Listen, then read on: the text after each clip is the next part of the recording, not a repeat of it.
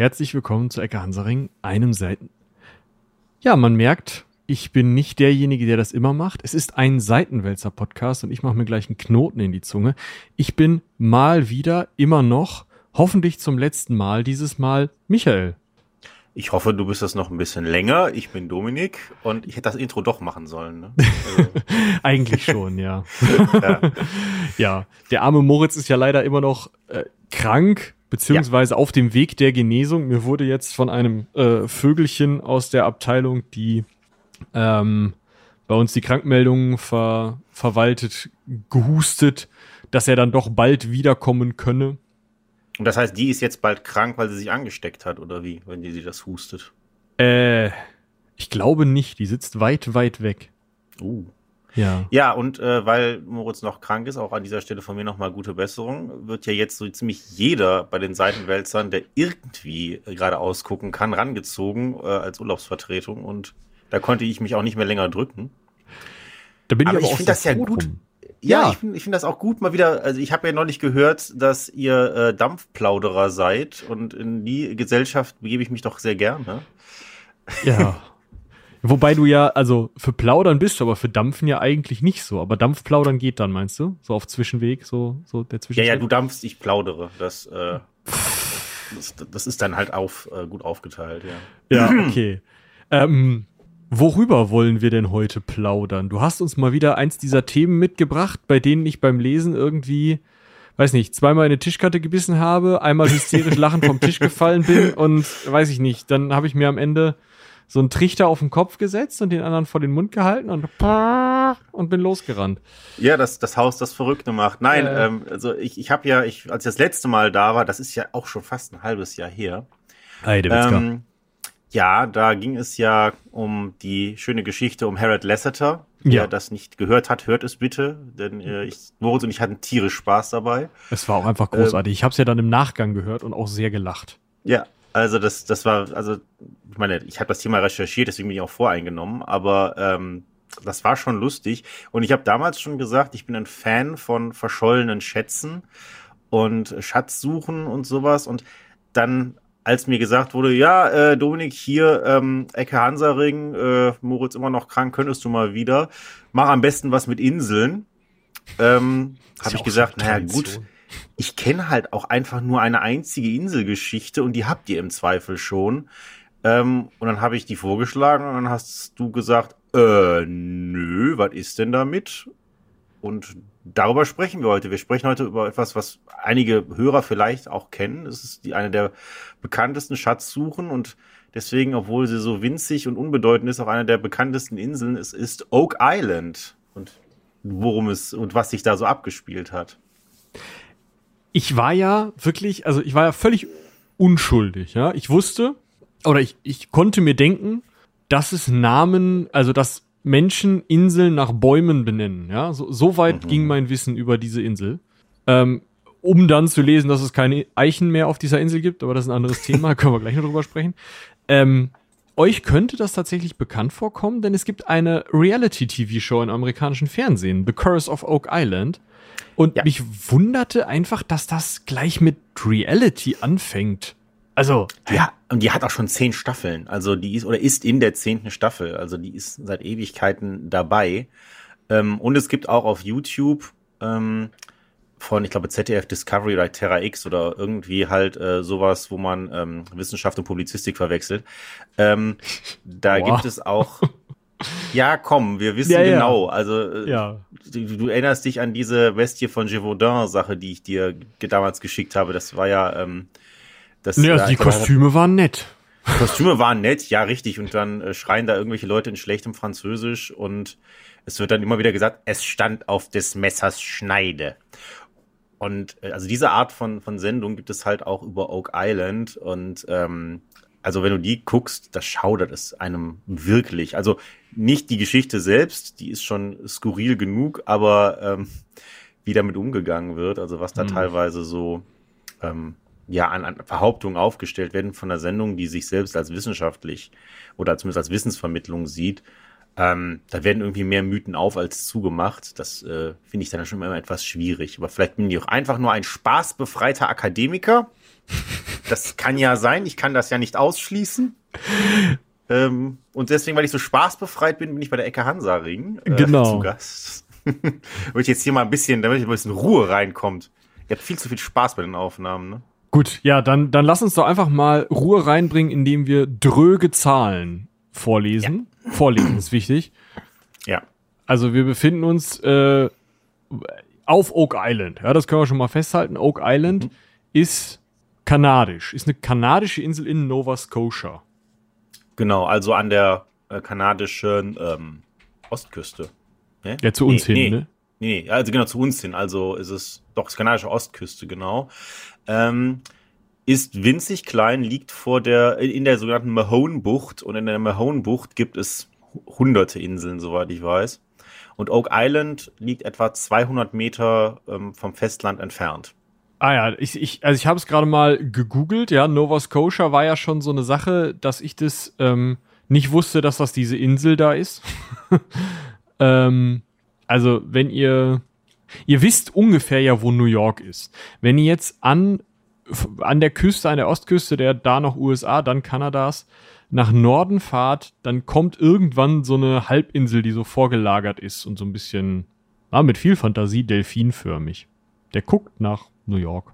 Ja, kann muss ich auch mal kurz so den Kopf drehen. Ja, doch, ja, ja, delfinförmig. Mhm, hast vollkommen, vollkommen recht. und äh, da sozusagen in der südlichen Hälfte, äh, südwestlich von Halifax, der größten Stadt auf der Insel, liegt eben diese Mahone Bay und darin dann diese zig hundertsten Inseln. Und naja, also pff, Oak Island, irgendwie eine, eine, ähm, wie heißt das, Zoo Anthropomorph, Zoomorph, Zoomorph. Eine tierartige Gestalt zu geben. In meinem Kopf ist das ein Elefant, der dann nach Europa guckt, aber. Ja, der ist aber auch so ein bisschen hinten eingeknickt, ne? Also. Ja, ja, ein Elefant, der die Beine unterm Bauch liegen hat oder so. Ja, also ein kniender Elefant. Ähm, okay, weirde Vergleiche, es ja. wird schon gut. Äh, ja, das. Äh, ja. Und winzig stimmt halt tatsächlich. Also die ist halt etwa 1,3 Kilometer lang und an ihrer breitesten Stelle 600 Meter breit. Hat so eine Fläche von einem halben Quadratkilometer, also ein bisschen mehr. Ähm, wir müssen das, glaube ich, auch ein bisschen unbetonter vorlesen, damit das akademischer wirkt. Ja, das ist äh, ein halber Quadratkilometer. Also da kannst du auch entspannt mal eben im Fahrrad einen Tag drum zufahren und danach noch auch entspannt noch eine Fritteuse bauen, eine Pommes zubereiten und essen. Ja, ja, das ist ja. nichts, was, also das hast du, glaube ich, im Spaziergang. Ich meine, 1,3 Kilometer lang. Das ist im ja, Spaziergang. Was werden das sein? 20 Minuten? Wenn du gemütlich ja, gehst. Ja, eben. Du hast ja 5 km/h Spaziergangsgeschwindigkeit. So. Ja. Ja, selbst ja. über Stock und Stein. Also es ist wirklich winzig klein. Winzig Vielleicht so als kleines Schmankerl, warum reden die Typen jetzt über irgendeine so verkackte Insel im verkackten Kanada? Es ist mir doch völlig egal. Und warum auch schon so lange?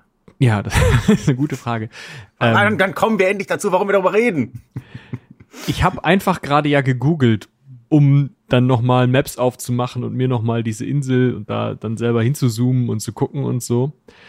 Und der zweite Treffer bei der Bildersuche ist ein, oh, ich will sagen, leicht, leicht reißerisches Cover. Ja. Eines Buches von Leon McJames. Dieses Cover trägt oben ein generisches Bild, auf dem eine Karavelle mit einem weißen Segel und einem roten Kreuz darauf zu sehen ist. Das soll ans Templerkreuz erinnern, so viel ich weiß. Also wenn ich mich recht entsinne, ist es aber leider ein bisschen schlecht. Äh, ich, ich verlinke euch das dann. Ähm, ach, das ist gleich eine Verkaufsseite. Na warte, da müssen wir mal eben gucken, ob wir die Grafik nicht irgendwie. Ah ja. Äh, ich verlinke euch das. Dann könnt ihr euch das angucken. Ähm, und ich schick's dir mal eben. Also, wir haben oben das Schiff, ja, mit so einem vielleicht Templerkreuz. Mhm. Und unten eine Höhle, ja, die möglicherweise in diesem Strand, an den das Schiff so langsam ankommt, was glaube ich auch ein bisschen nah an den Felsen ist, wenn es da noch mal wieder wegfahren möchte, aber Kleinigkeiten. Und unten auf oh, jeden dass Fall. Die sich nicht schämen, also wirklich. Und unten auf jeden Fall diese, diese Höhle äh, in diesem Strand. Physikalisch schwierig, aber das ist der Titel dazwischen. Man weiß ja nicht, wo. Da fliegt auch eine Eule durch, so wie ich das sehe.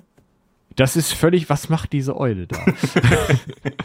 und das, das Fieseste ist eigentlich, also das, das, äh, worauf du wahrscheinlich auch reagiert hast mit einem, dass sie sich nicht schämen, äh, ist dieser, dieser Lüster, der da, oder dieser Leuchter oder dieser Kerzenhalter, der da. Äh, der siebenarmige Leuchter, ja. Genau.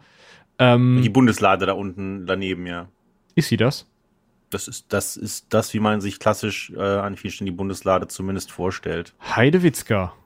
Ja gut, hm. also und der Titel des Buches, das ich jetzt auf der Webseite eines sehr großen Bücherhandelshauses äh, gefunden habe, was ihr am Link auch erkennen könnt, wenn ihr da drauf klickt.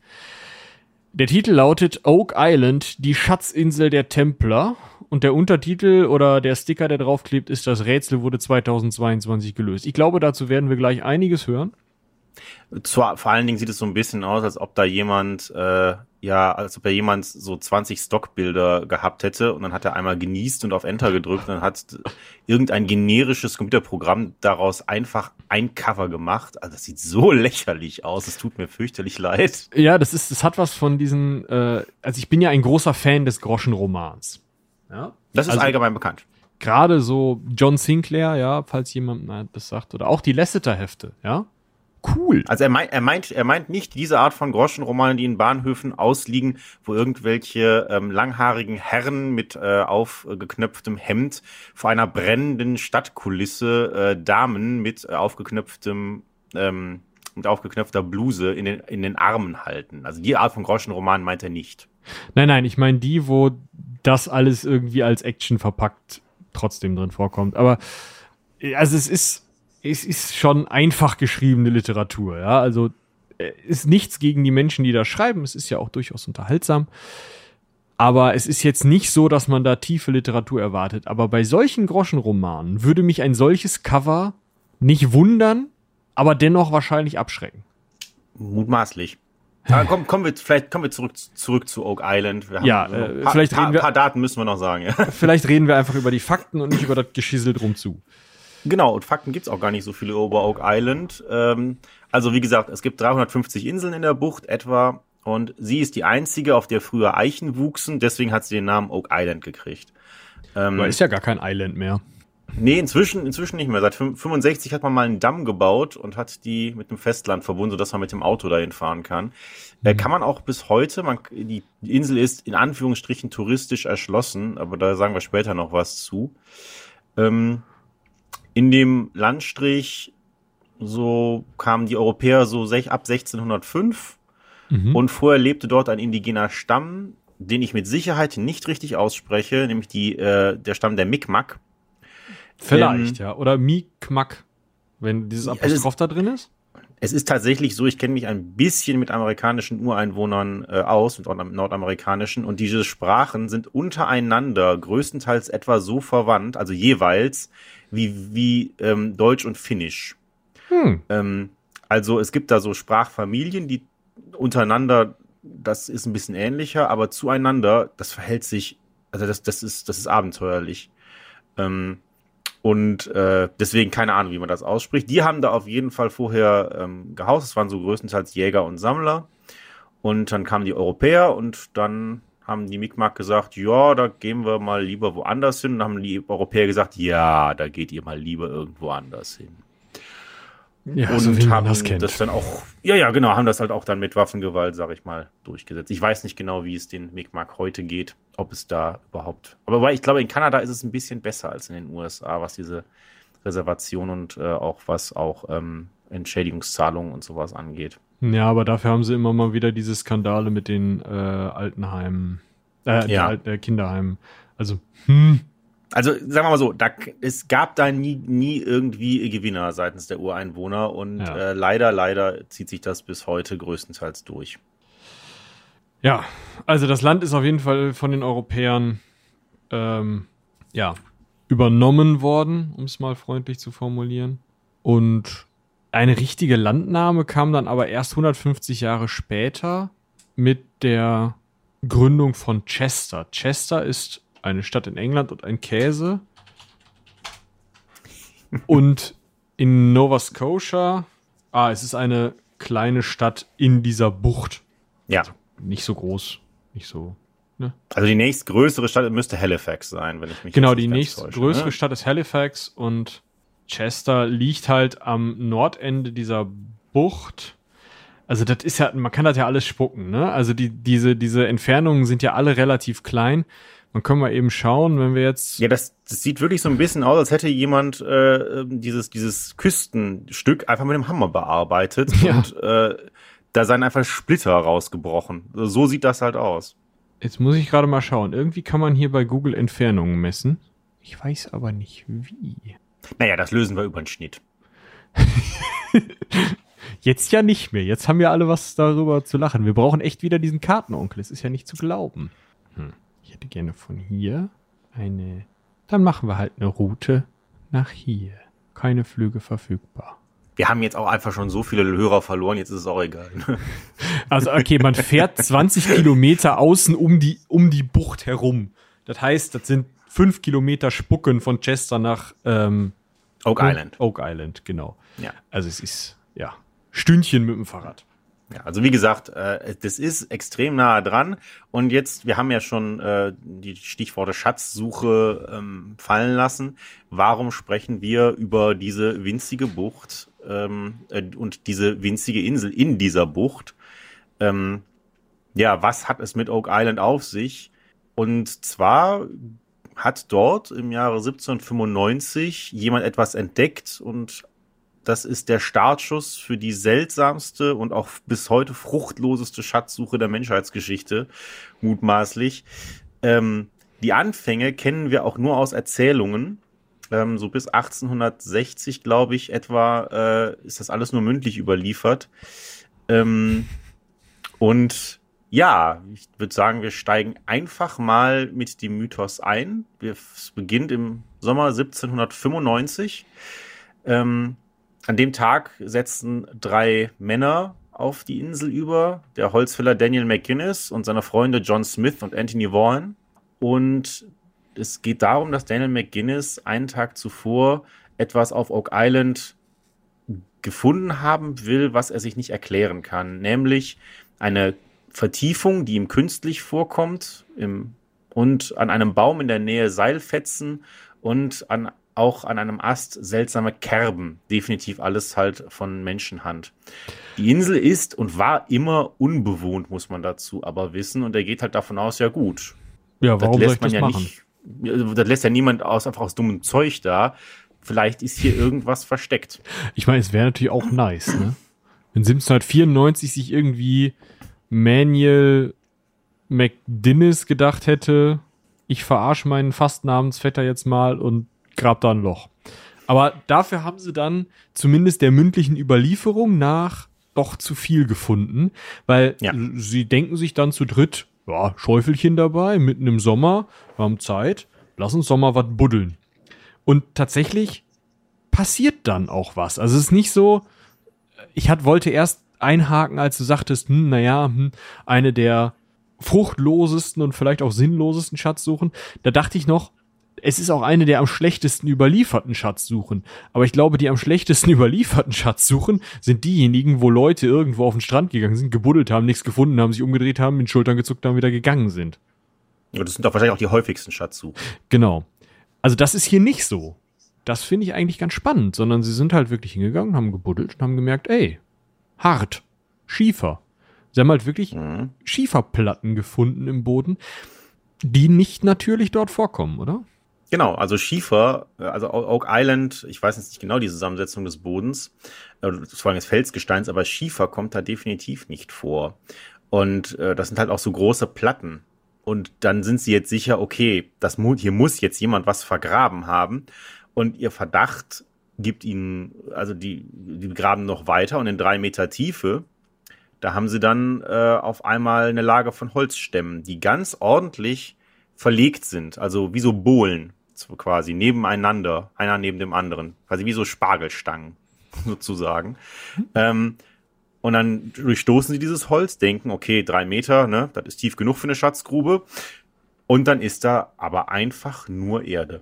Aber jetzt hätten vielleicht viele von unseren Hörern und mit Sicherheit auch, also ich meine, Michi, wir beide hätten da schon aufgegeben. Ich meine, ich drei Meter sagen, Holz. Drei Meter aus, drei Meter ausschachten, dann ist da drunter wieder nur Erde. Dann kann man auch denken, ja, okay, ne, haha.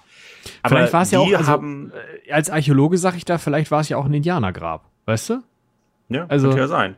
Dass da irgendwie, ähm, ich kenne ja die, die Bevölkerungsgruppen dort nicht, ich kenne deren Sitten nicht. Vielleicht jeden 15. Ähm, Typen, der in dem Zelt da vorne gewohnt hat, den muss man unter drei Metern Erde, unter Holz, unter Schiefer begraben und irgendwas anderes noch machen, was mit Kerben und Seilen zu tun hat. Weiß man ja nicht, aber ja. sie wollen es auf jeden Fall raus, äh, rausfinden. Also McGinnis, Smith und Oh. Wir sprechen ihn einfach mal Vaughn aus. Vaughn. Ich glaube, das, da, sind wir, da sind wir am nächsten dran. Es sind mehr Buchstaben als Vaughn, aber wir nehmen mal Vaughn, ja. Ja, und äh, die, äh, also ich meine, wir beide hätten ja, ich meine, drei Meter ausschachten, also eine Grube. Das heißt, die sind mindestens den ganzen Vormittag dabei gewesen. Ne? Mhm. drei Meter klingt immer so, weil wir alle das drei Meter Brett kennen. Aber stellt euch mal vor, das ist dann halt, das ist ja nicht nur drei Meter tief, sondern das ist auch wahrscheinlich ein paar Meter breit, sag ich mal, weil da müssen ja Leute drin arbeiten und schippen können. Und Eben. das ist eine total kräftezehrende Arbeit. Das heißt, wenn das die Erdreich ein bisschen locker ist, ich weiß, ich weiß nicht, wie viel Kubikmeter du da rausholen musst. Naja, das kannst du ja ausrechnen. Sagen wir mal, du hast eine 2x2 Meter Grube, damit du irgendwie mit der Schippe ein bisschen, ne? Und mhm. dann musst du das ja noch trichterförmig machen, weil wenn du es geradwandig machst, kommt dir das im Zweifel entgegen. Mhm. Also sagen wir mal, du hast unten, wo du auf der Erde auf den Holzbohlen stehst, zweimal zwei Meter, mal drei Meter hoch, sind äh, vier, zwölf. Lass das 15 Kubik sein, die du da rausholst. Also das muss man sich. Ein Kubikmeter Erde wiegt ja, ja. Wer das, das schon mal, wer das schon mal äh, im Garten schon mal irgendwie umgegraben hat, das ist nicht einfach. Ich meine, gut, das sind junge Männer, Holzfäller, denke ich mal, auch körperlich einigermaßen in Schuss. Und äh, aber also die machen weiter. Und die machen ja. sechs Meter und die machen neun Meter und alle drei Meter finden sie diese Lage, äh, finden sie weitere Lagen aus Holzstämmen nebeneinander, ganz schön verlegt und in diese Wand des Schachtes eingelassen. Aber das heißt ja auch, also ich meine, wie tief auch immer diese Holzstämme dann lagen, ähm, die müssen ja auch, also entweder sind sie dann zu den Enden der Holzstämme gekommen oder sie haben wirklich Baumstämme noch durchschlagen müssen, um weiter runterzukommen. Also, das war nicht eine Arbeit von einem Tag, sondern wahrscheinlich von mehreren Wochen. Und dann kommen sie halt auf, was waren das, neun Meter Tiefe. Mhm. Wo sie dann wieder auf Holzstämme treffen. Und da merken sie, ey, also wir müssen das jetzt abstützen hier. Wenn es geht, ein Bagger. So können wir da nicht weitermachen. Ich meine, da kennst du dich als Archäologe auch einfach besser aus. Ja, so ähm, tief nicht, aber ja. Man, nee, aber man darf, man darf halt wirklich nicht, nicht, nicht unterschätzen, auch wie gefährlich das ist, in, mhm. sage ich mal, relativ lockerer, natürlicher Erde äh, zu graben. Wenn man da neun Meter unter, unter ist und da kommt dir irgendwas entgegen ähm, und du hast das nicht professionell abgestützt, dann ist, jetzt verzeih mir bitte den Ausdruck, dann ist Schicht im Schacht. Also dann ist ja. wirklich, äh, das, das ist einfach vorbei. Dann wird man von, von, von Hunde, also von, von Kubikmetern Erde begraben und da kommt man nicht einfach so raus. Ähm, deswegen geben sie halt auf äh, und es dauert dann neun Jahre, bis die drei zurückkehren. Und diesmal haben sie Verstärkung im Gepäck. Ich finde es ein bisschen spannend, dass sich das alles, es ist jetzt nur eine Beobachtung jetzt gerade, dass sich das alles aus Neunen und Dreien zusammensetzt oder aus Dreien mhm. im Endeffekt zusammensetzt. Das ja. ist für mich so ein bisschen, klingt das nach äh, gut nacherzählt, ne? Also. Mhm. Richtig. Ich meine, wir sind immer noch, und das bleiben wir auch noch eine Zeit lang, im Bereich von mündlicher Überlieferung. Ne? Also, und von äh, und von ungebildeten Leuten, also ungebildet jetzt nicht negativ zu, zu werten, aber diese Siedler, die da hoch sind, äh, die werden keine Schulbildung äh, genossen haben im engeren Sinne. Die werden vielleicht ihren Namen geschrieben haben können und vielleicht noch ein paar andere Sachen, aber das war es mit Sicherheit. Das ist waren halt Holzfäller, Handwerker. Wir sind immer noch in einer Zeit, wo zwar die Aufklärung durch ist und ne, in der Renaissance und so weiter, also wo man, wo schon die Bildung der breiteren Masse etwas mehr zur Verfügung steht. Aber ich wage sehr stark zu bezweifeln, wenn ich mir auch die ganze Siedlungsname im Wilden Westen angucke, ähm, dass die vernünftig lesen und schreiben konnten. Ich meine, gut, zum Graben brauchst du das nicht, aber, ähm, nee, aber sie hätten es halt auch nicht aufzeichnen können. Genau, ja. ähm, sie hätten es nicht aufzeichnen können und man hat halt hier, da haben wir jetzt schon länger nicht mehr das Wort benutzt, aber hier ähm, das stille Postprinzip schlägt hier feste zu. Ne? Der bedenkt das immer, wenn wir euch das hier erzählen. Genau. So, also neun Jahre später kehren unsere drei Schatzgräber zurück und sie haben eine Onslaw Company dabei. Genau, die Onslow Company, keine Ahnung, ehrlich gesagt, was das für eine Company war. Wir sind ja, wie gesagt, in der, in der mündlichen Überlieferung. Ähm, aber die Company will ihnen halt mit ihren Geldmitteln helfen, diesen Schatz zu heben. Denn sie haben sie irgendwie davon überzeugt, dass dort ein Schatz liegt. Ähm, es gibt natürlich, wie bei allen diesen Geschichten, äh, die Geschichte eines sterbenden Seemanns, der 1901, äh, der 1701, 1701 erzählt haben will, sterbend auf seinem Totenbett, dass auf der Insel der Schatz des Piraten Captain Kidd vergraben sei. Und man glaubt das und äh, ja, man macht weiter. Und die Onslow Company lässt tiefer bohren und wir kommen in 12 Meter Tiefe. Und da ist, Überraschung, wieder Holz, aber dieses Mal ist da was anderes bei. Dieses Mal ist diese, sind diese Planken mit vermoderten Kokosfasern abgedichtet. Und Kokosfasern kommen nun endgültig nicht mehr natürlich äh, in Kanada vor. Das ist dann und Menschen, also wenn das nicht, um mal die Dokus zu zitieren, die du vorhin schon so zurecht ähm, mit äh, Dreck beworfen hast, wenn das nicht Aliens waren, dann waren es wohl Menschen, oder?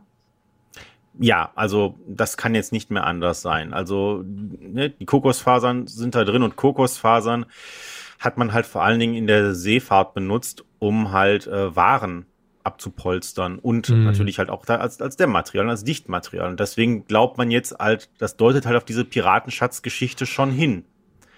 Ähm, und äh, der Onslow Company sagt, ja gut, dann weiter.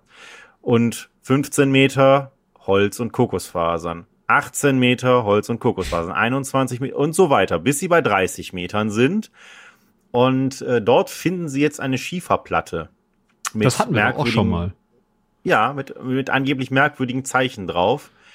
Ähm, die ist bis heute verschollen und es gibt auch keine Abschrift davon. Es gibt nur Augenzeugenberichten, die die gesehen haben wollen. Aha. Die allerdings, die allerdings äh, schwanken zwischen da war überhaupt nichts drauf, die war ganz glatt, zu, ja, da sind merkwürdige Zeichen drauf gewesen, die keiner lesen konnte. Also wenn sowieso keiner lesen kann, sind so ziemlich alle Zeichen merkwürdige Zeichen. Und äh, ja, also da gehen die Theorien von Runen, äh, chinesischen Schriftzeichen äh, bis zu altem Englisch, alles gibt alles Mögliche. Können Fakt auch Spuren ist, von der Spitzhacke gewesen sein, oder? Ja, genau. Klar, können auch Bearbeitungsspuren gewesen sein. Wir wissen es schlicht und ergreifend nicht, weil es diese Platte nicht mehr gibt. Die hat angeblich jemand irgendwann, äh, hat einer von den dreien, die, der später dann Haus baut auf der Insel, in seine äh, Kaminwand eingelassen und bei einer Renovierung ist sie dann verschwunden. Wie man Ach, auch immer eine blöd. große Steinplatte verliert. Also sowas, das, äh, naja. Bitte. Jetzt glauben okay. sie aber, sie, jetzt, jetzt glauben sie aber natürlich, okay, wir haben jetzt diese Platte auf diesen Hölzern. Wir, wir können zwar nicht lesen, was da drauf steht, aber jetzt ist der Schatz nah. Jetzt sind wir soweit. Morgen, es ist schon sehr, sehr spät an dem Tag, es wird schon Nacht und morgen, da brechen wir da durch und dann haben wir die Schatzgrube. Und dann legen sie sich schlafen. Guten Morgen. Das muss echt, also da, weiß ich nicht. Da in dem Moment hätte ich auch gedacht, ja, danke Leute. Also man legt sich hin, man pennt eine Runde, alles gut. Und am nächsten Morgen kommt man zur Schatzgrube, denkt, man kann weitergraben und sieht, bei der 18 Meter Marke ist Wasser. Und alles drunter natürlich ja. auch, ist ja Physik. Ja, korrekt. Es ist, äh, es ist Wasser in der, in dem Schacht. Man denkt halt erst, okay, wir haben irgendwo eine Quelle angegraben. Das no. kann ja passieren, dass es halt dann so an, hat angefangen da reinzusickern. Deswegen bohrt man Entlastungsschächte, damit die Quelle diese Schächte fluten soll. Und man benutzt dann halt eine Pumpe, um den Wasserspiegel zu senken. Und äh, man macht das, aber der Wasserspiegel sinkt nicht. Ums Verrecken nicht. Egal was sie tun, sie kriegen dieses, das Wasser dann nicht raus. Und dann ist die Onslow Company auch pleite und die drei Schatzgräber und die Company müssen abbrechen und die Insel ein weiteres Mal verlassen. Ich mache jetzt mal den ersten Strich für Pleite. Ja, wir hatten ja. das ja vorher abgesprochen. Ja, da kommt noch ein paar Mal was, ja. Ich führe hier eine Strichliste von pleitegehenden Firmen. 1849 geht's weiter. Also wir haben äh, jetzt, Moment, wir haben 1795 waren wir das erste Mal da, 1804 dann das nächste Mal. Das heißt, jetzt vergehen 45 Jahre. Und dann lebt auch nur noch einer von den dreien, nämlich Anthony Vaughan. Und äh, der kommt mit, der ist dann der Berater und die Truro Company hat davon gehört und die will jetzt das Geheimnis lüften. Und natürlich, wenn man so eine Grube fast 50 Jahre liegen lässt, auf einer natürlichen Insel, äh, dann kommt da einiges an Schutt rein und äh, so und jetzt fällt man erstmal an, diese Grube von dem Schutt zu befreien. Dann ist die auch erst einen Moment trocken. Aber äh, ja, dann füllt die sich wieder mit Wasser. Und Gut, man könnte jetzt wieder pumpen und so, aber man hat ja, also man will ja erstmal nur wissen, was da drunter ist. Genau. Und, und die, der Bergbau ist, hat natürlich auch da ähm, Fortschritte gemacht in den fast 50 Jahren. Ja. Da geht man erstmal hin und senkt da einen Bohrer rein. Das kann man ja eigentlich erstmal machen, ne? Mal gucken. Mhm. Vielleicht ist man jetzt noch nicht so weit, dass man da eine Kamera reinsenkt, aber man kann ja zumindest mal einen Bohrkern hochholen. Ja, das geht ja auf jeden Fall, ne? Wenn man einfach so ein Rohr hat, was unten scharf ist, das dreht sich schnell, schiebt es runter, stoppt es und zieht es hoch. Dann müsste man den Inhalt dieses Rohres haben.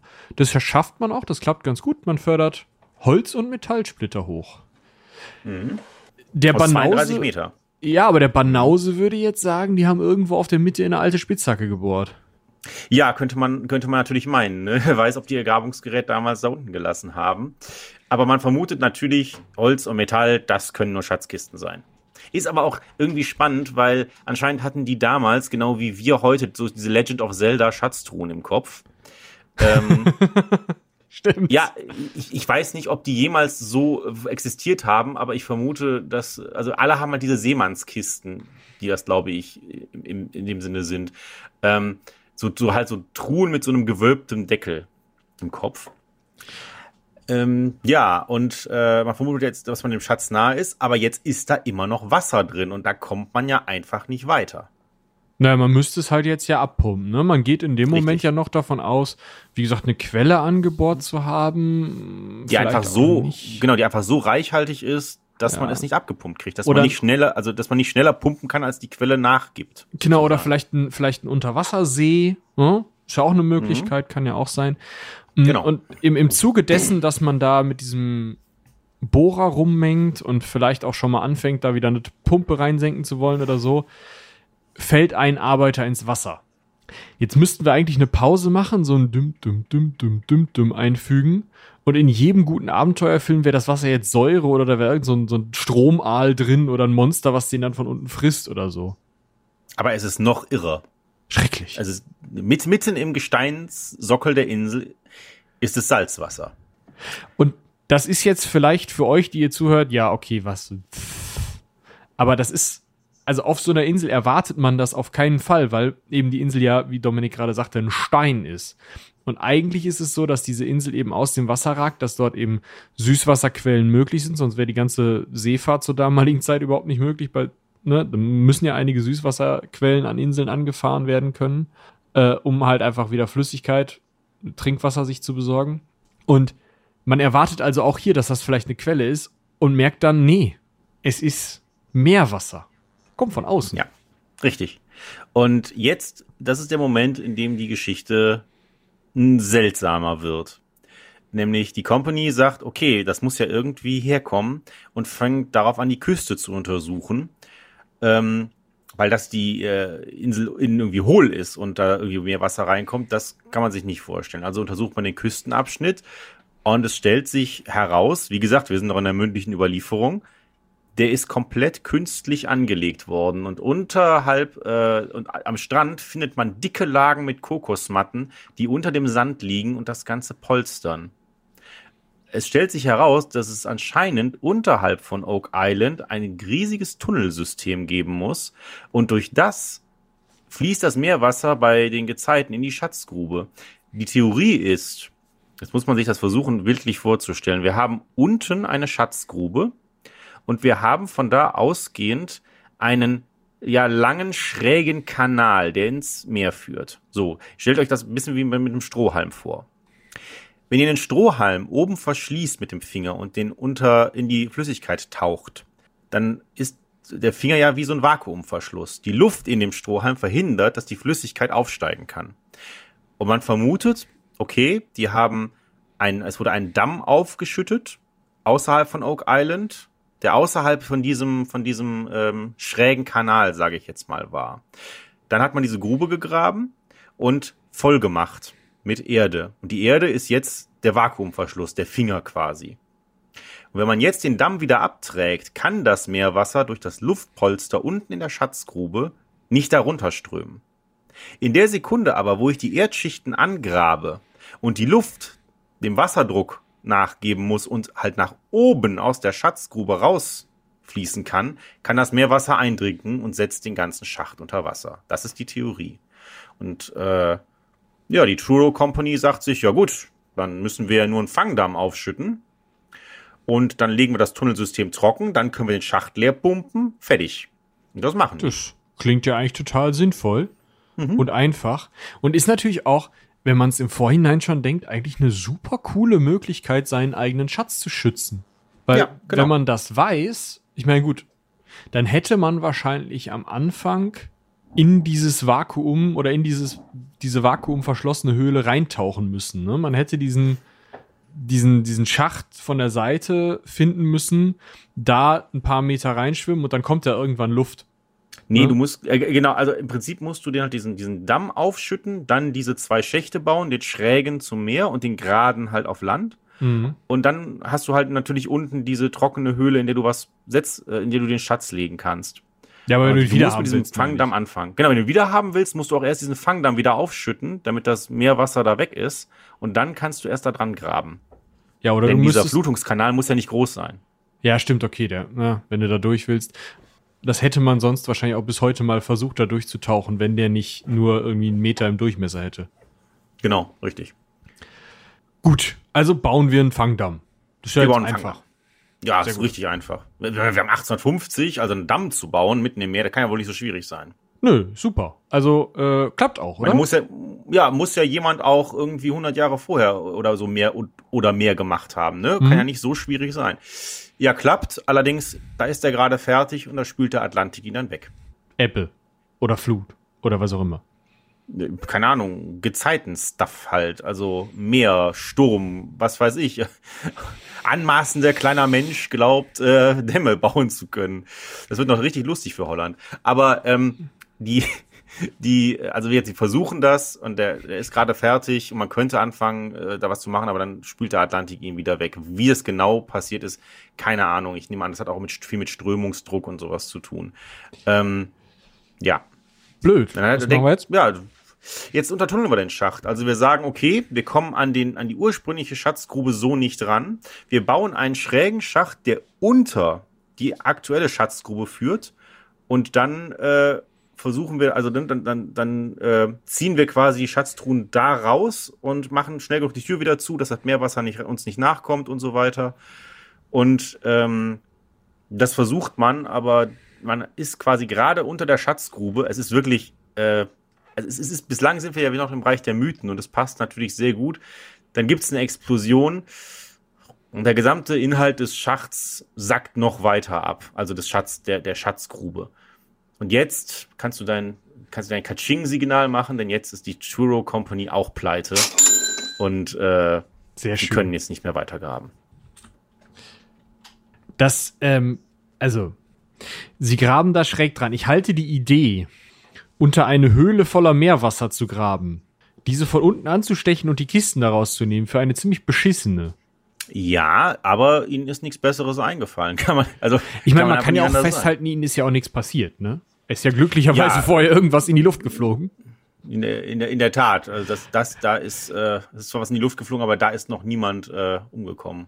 Noch? Ähm, nee, das kommt später noch. Ach schön. Das, äh, äh, ja, äh, das ist halt, also das ist der Unterschied zur Lasseter-Geschichte, weil, äh, habe ich damals noch zu Moritz gesagt, wir würden sicherlich anders über Harold Lasseter denken, wenn bei dieser Wahnsinnsexpedition jemand umgekommen wäre. Dann würden wir ihn nicht so als, dann würden wir keine Sympathien für ihn hegen. Aber bei Oak Island ist es leider, ist es leider nicht so glatt. Andererseits ist es halt eine Insel und auf einer Insel kann man schlecht sauer sein. Das ist richtig. Äh, die ist ja erstmal nur da. Ja, und sie hat ein Geheimnis. Anscheinend, ja. Äh, wir kommen jetzt aber auch endlich in den Bereich, der, ähm, der belegt ist. Zumindest durch Zeitungsberichte. Also wo wirklich, wo wir wirklich heute als Historiker sagen können, okay, hier haben wir was Belastbares. Mhm. Ähm, und zwar 1861 geht's weiter. Da ist es die Oak Island Association. ein Schatzsucherkonsortium, wie Schön. man das so nennt. Die versuchen, äh, dem Geheimnis auf die Spur zu kommen, die erreichen nicht viel und sind drei Jahre später pleite. Äh, dann äh, geht 1897 weiter. Dann zieht ein Geologe auf die Insel. Also jetzt haben wir endlich mal jemanden, der ne, einfach eine vernünftige Ausbildung hat und alles. Ja. Ähm, und der nicht einfach nur Bergbau-Company ist, sondern der halt auch Wissenschaftler ist. Und zwar Frederick Blair. Und der sagt sich jetzt, okay, den Gezeitendruck, den kann ich vielleicht verändern.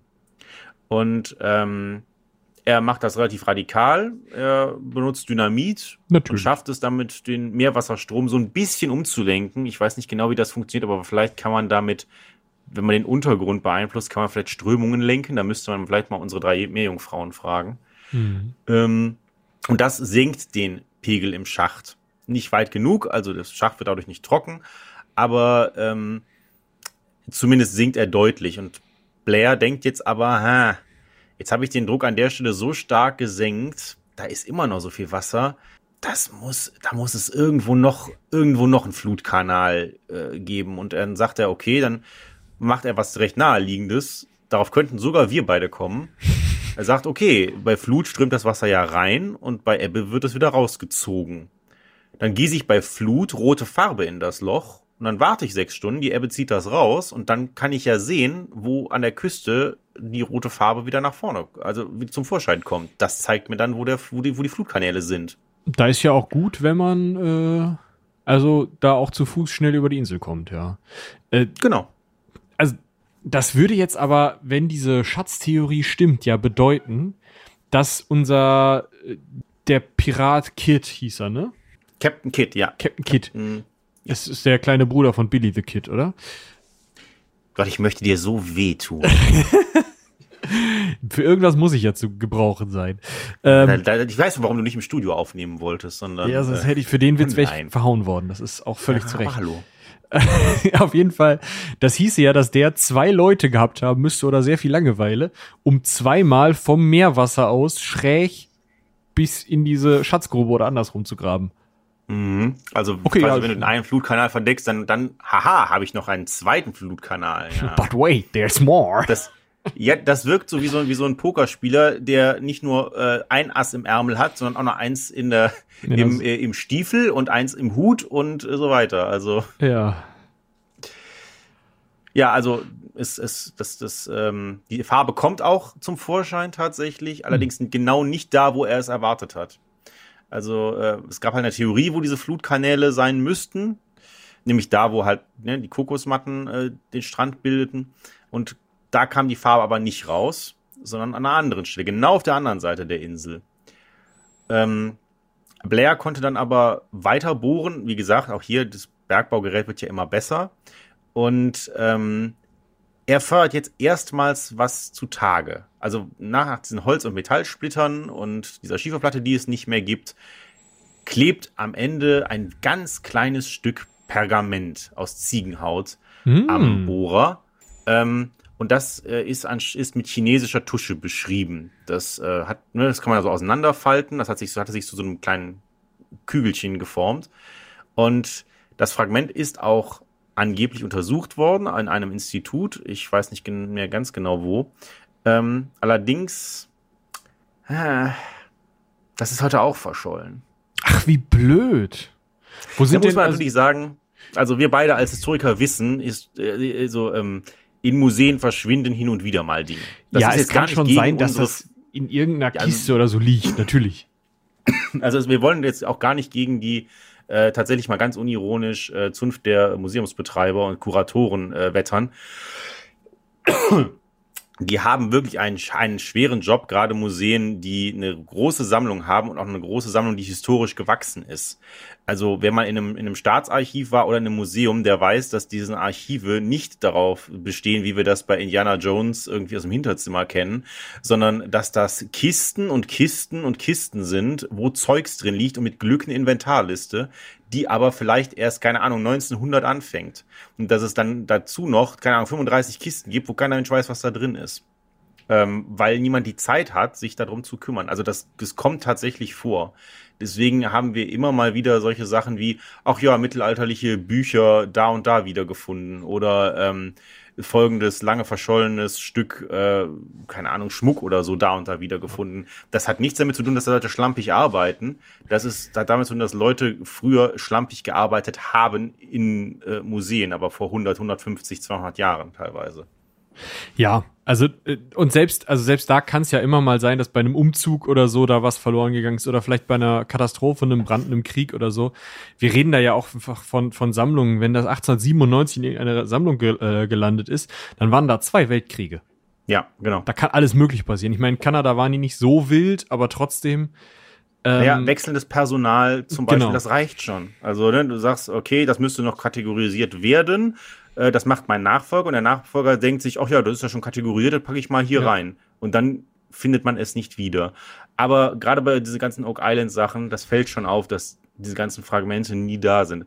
Ähm, man hat auf jeden Fall geglaubt, was ich persönlich äh, äh, so ein bisschen fragwürdig halte, die Buchstaben V oder sowas ähnliches wie ein W lesen zu können auf der ähm, auf diesem Pergamentstück. Aber ähm, ja, das, äh, wie gesagt, man kann das heute nicht mehr nachprüfen. Also, das würde ja bedeuten, wenn da chinesische Tusche auf ein Ziegenpergament äh, gebracht wurde, dass das von Europäern oder von eben asiatischen, also wahrscheinlich dann eben im chinesischen ähm, Seeleuten dort alles angebracht worden ist.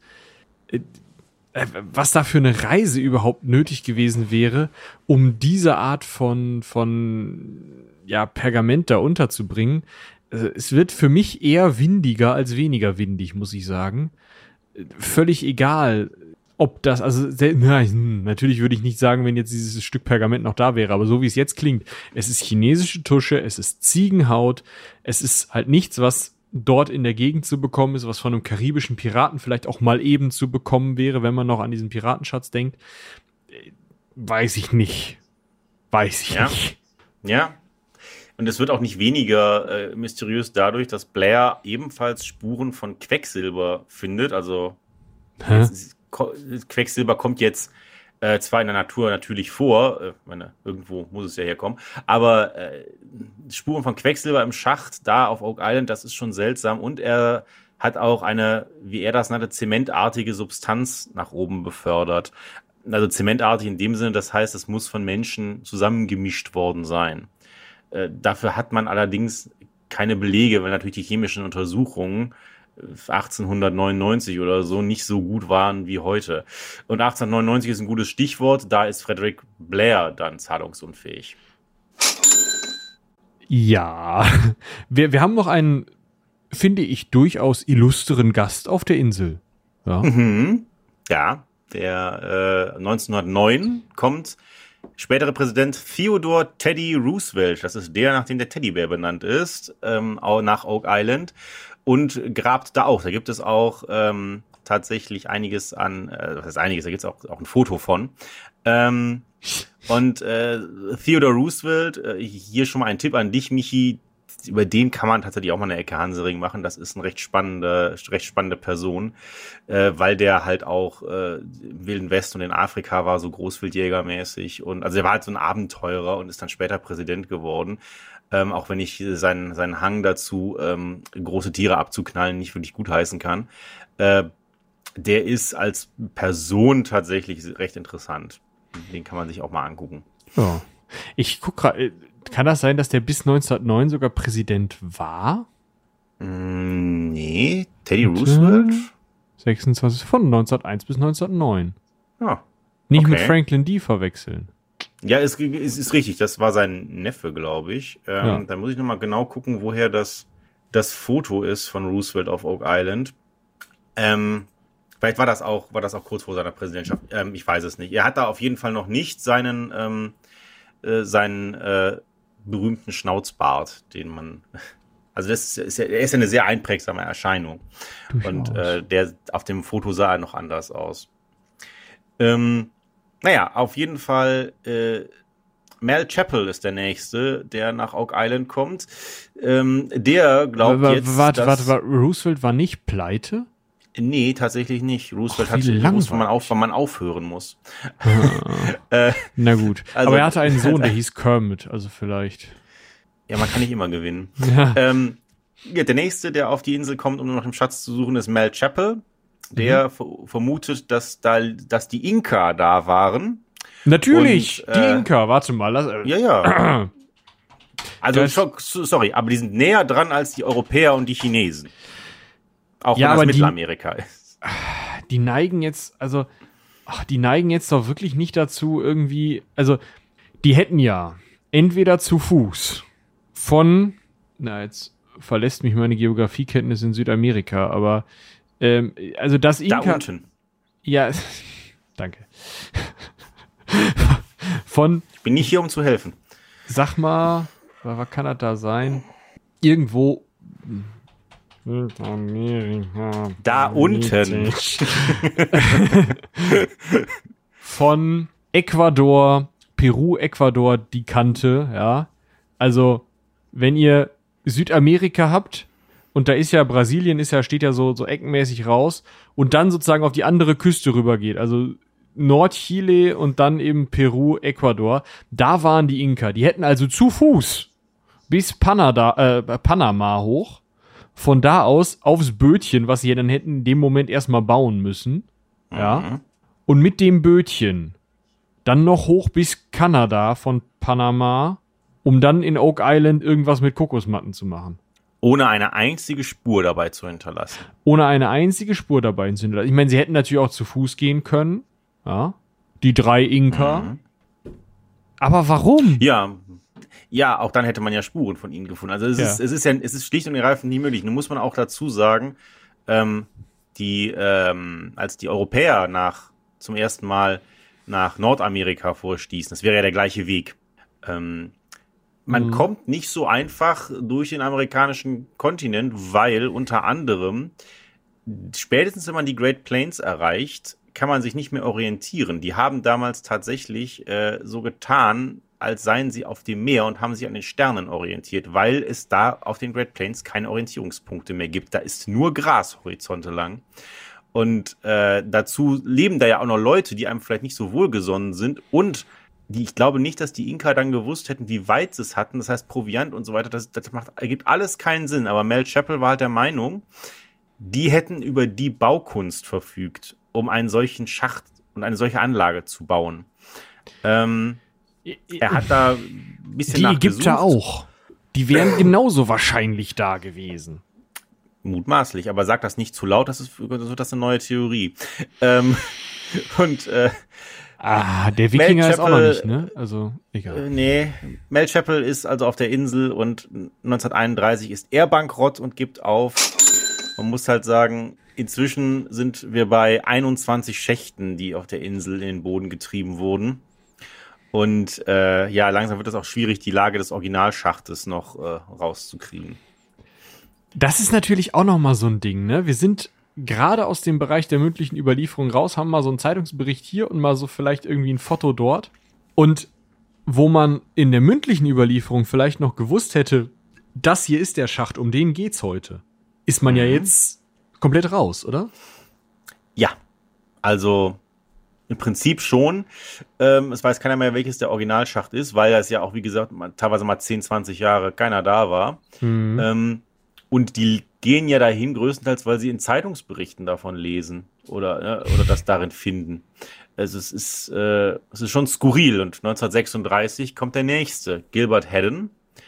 Und ähm, kurz gucken, ist das? Nee, doch genau, fünf Jahre später. ne, Gilbert Haddon ist der nächste und der schafft es jetzt endlich, den Schacht auf 54 Meter trocken zu legen. Hey, das heißt, wir haben sie Ähm, jetzt gefunden. Nee, wir sind, äh, das, der Schacht ist ja abgesackt, nachdem die Truro Company ähm, diese Sprengung da schief gegangen ist. Ach ja. Und aber der legt das jetzt trocken, der macht auch da unten eine Plattform äh, rein, dass man von da aus dann ne, weitergraben kann. Ähm, und einer der Arbeiter, der findet am Strand ein Freimaurerzeichen, einen Stein geritzt. Und am Strand gibt es wohl auch ein Dreieck aus Steinen, das auf die Schatzgrube weist. Allerdings geht man heute davon aus, dass weder das Dreieck noch dieses Freimaurerzeichen irgendwas mit dem Schatz zu tun hat. Es waren viel zu viele Leute auf der Insel seit Ja. 1795, als dass man das in irgendeiner Form miteinander in Verbindung bringen könnte. Das- wir wissen ja, wie gerne wir schon heute ist das langweilig äh, früher. Also haben wir, haben wir beide natürlich nie gemacht, Michi. Aber wir kennen natürlich diese Tische in Seminarräumen, Ja. wo irgendwie Telefonnummern eingeritzt sind oder sowas. Ja, das, definitiv. Ne? Also das, dieses Freimaurerzeichen, das kann ja wirklich jeder dahin gebracht haben, erklärt aber natürlich auch das Cover von diesem unsäglichen Buch, was ich euch da verlinkt habe, ne?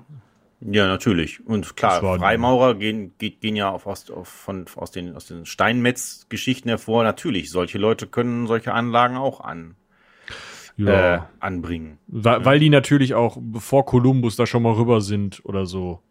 Ja. Ja, gut. Äh, nur fürs Protokoll, ähm, dieser Herr Hatton, der, äh, Ja. wie ist der aus der Sache rausgekommen? Äh, Pleite 1939. Ah ja, danke. Es, es, es, es wird auch einfach nicht oll, ne? Also, Nee. jetzt kommt, ist Jetzt, eigentlich äh, eigentlich ge- finde ich, Elon Musk sollte da mal graben. ja, der hat, das ist eine gute Idee, das passt auch zu seinem ganzen äh, erratischen Verhalten. Ja. Äh, einfach mal, da kann er einfach mal vier Milliarden da reinpumpen. Ähm, Der hätte zumindest das Geld, eine Betonmauer um die ganze Insel zu, zu legen, das Wasser daraus zu pumpen und dann einfach Meter für Meter abzugraben. Ja, richtig. Äh, jetzt gehen 21 Jahre ins Land, nachdem Haddon da weg ist. Und äh, 1960 zieht dann ein Artist namens Robert Restel mit seiner Familie nach Oak Island. Und ähm, da kommt es dann nicht zum ersten, aber zum tragischsten äh, Unfall. Also es, es ist schon so, dass ähm, während einer ähm, in einer Kesselexplosion in den Jahren davor ist, äh, sind, ist ein ein oder zwei, nee, ein Arbeiter ist, äh, glaube ich, ums Leben gekommen, ein anderer ist im Schacht ertrunken. Und Robert Restel, ähm, wie zieht 1960 auf die Insel, baut auch sein Haus dahin, ne, mit der ganzen Familie. Und fünf Jahre später ähm, kommen aber er, sein Sohn und zwei Arbeiter bei einem Grubenunglück im Schacht ums Leben. Also es tritt irgendein Grubengas aus, dadurch verlieren sie die Besinnung ähm, und ertrinken dann in der Grube Oh Mann. und äh, nur noch die die Frau äh, hat und ich glaube die die da hatte noch ein paar mehr Kinder haben halt nur noch die Leichen da aus dem aus der Grube ziehen können Also haben wir jetzt sechs Tote auf der Insel. haben jetzt sechs Tote genau also man spricht man sprach schon lange natürlich direkt nach dem ersten Toten gehen natürlich sofort die Gerüchte los und das wird von einem Fluch von Oak Island gesprochen das ist auch ja nicht umsonst der Titel der dieser komischen ähm, dieser komischen Doku und auch dieser komischen Reality-Show, die heißen nicht umsonst so. Ähm, und natürlich äh, heißt es, dass sieben Menschen sterben müssen, bis die Insel ihren Schatzpreis gibt. Zufällig, dass die Zahl sieben genannt wird. Ich meine, die hat ja überhaupt keine Bedeutung symbolisch. Nö, Ähm. also ich hätte jetzt bei den Schächten und den Tiefen und so auf neun getippt, aber bitte. Also wenn es sieben Zahl nicht so sind, dann sind es neun. Ne? Also wenn mich einer fragt und da einer gestorben ist und mein Schatz immer noch nicht, dann neun. So. Ja, genau. Ja, okay. Ja, also, äh, und angeblich hätte man, würde man von, von Eingeborenen, äh, Zitat, auch hätte hätten Lichter früher auf der Insel gesehen in der Dunkelheit. Natürlich, ist die Aliens. Sind alles, ja, sind alles Geschichten, die erst nach den ersten, äh, ersten Toten äh, aufgekommen sind. Und äh, bei den Mi'kmaq gab es keine besondere Überlieferung über Oak Island. Ne, sie, also vielleicht waren sie da, ich meine, vielleicht 20 Meter vor der Küste, aber äh, sie haben da nichts, nichts hinterlassen. Und äh, wenn man sie gefragt hat, soweit ich weiß, gibt es da auch nichts äh, von denen. Man hat ihnen das dann nur zugeschrieben. Und da aber jetzt so viele Leute, wir, meine, wir machen uns schon drüber lustig, bei dem Versuch, das Geheimnis zu, äh, an das Geheimnis zu kommen, das Vermögen komplett verloren haben, nennt man die Schatzgrube auch heute noch äh, Geldloch, also im Englischen Money Pit. Es sind jetzt erst, also wir haben sechs Tote und sechs äh, pleite gegangene Personen beziehungsweise Firmen. Also ich würde sagen, da ist noch Luft nach oben. Da ist noch Luft nach oben und jetzt kommt auch äh, die größte, ähm, die größte Zeitspanne, sage ich jetzt mal, wo sich eine einzelne Person darum kümmert. Ähm, also 1965, auch das Jahr, in dem dieses Unglück mit der Restall Family ähm, passiert ist, wird ein Damm zur Insel gebaut, damit man endlich Grabungsgerät direkt dahin bringen kann und dafür nicht, das nicht für 200 Meter auf ein Bötchen packen muss. Ähm, und der hält auch, der hält bis heute.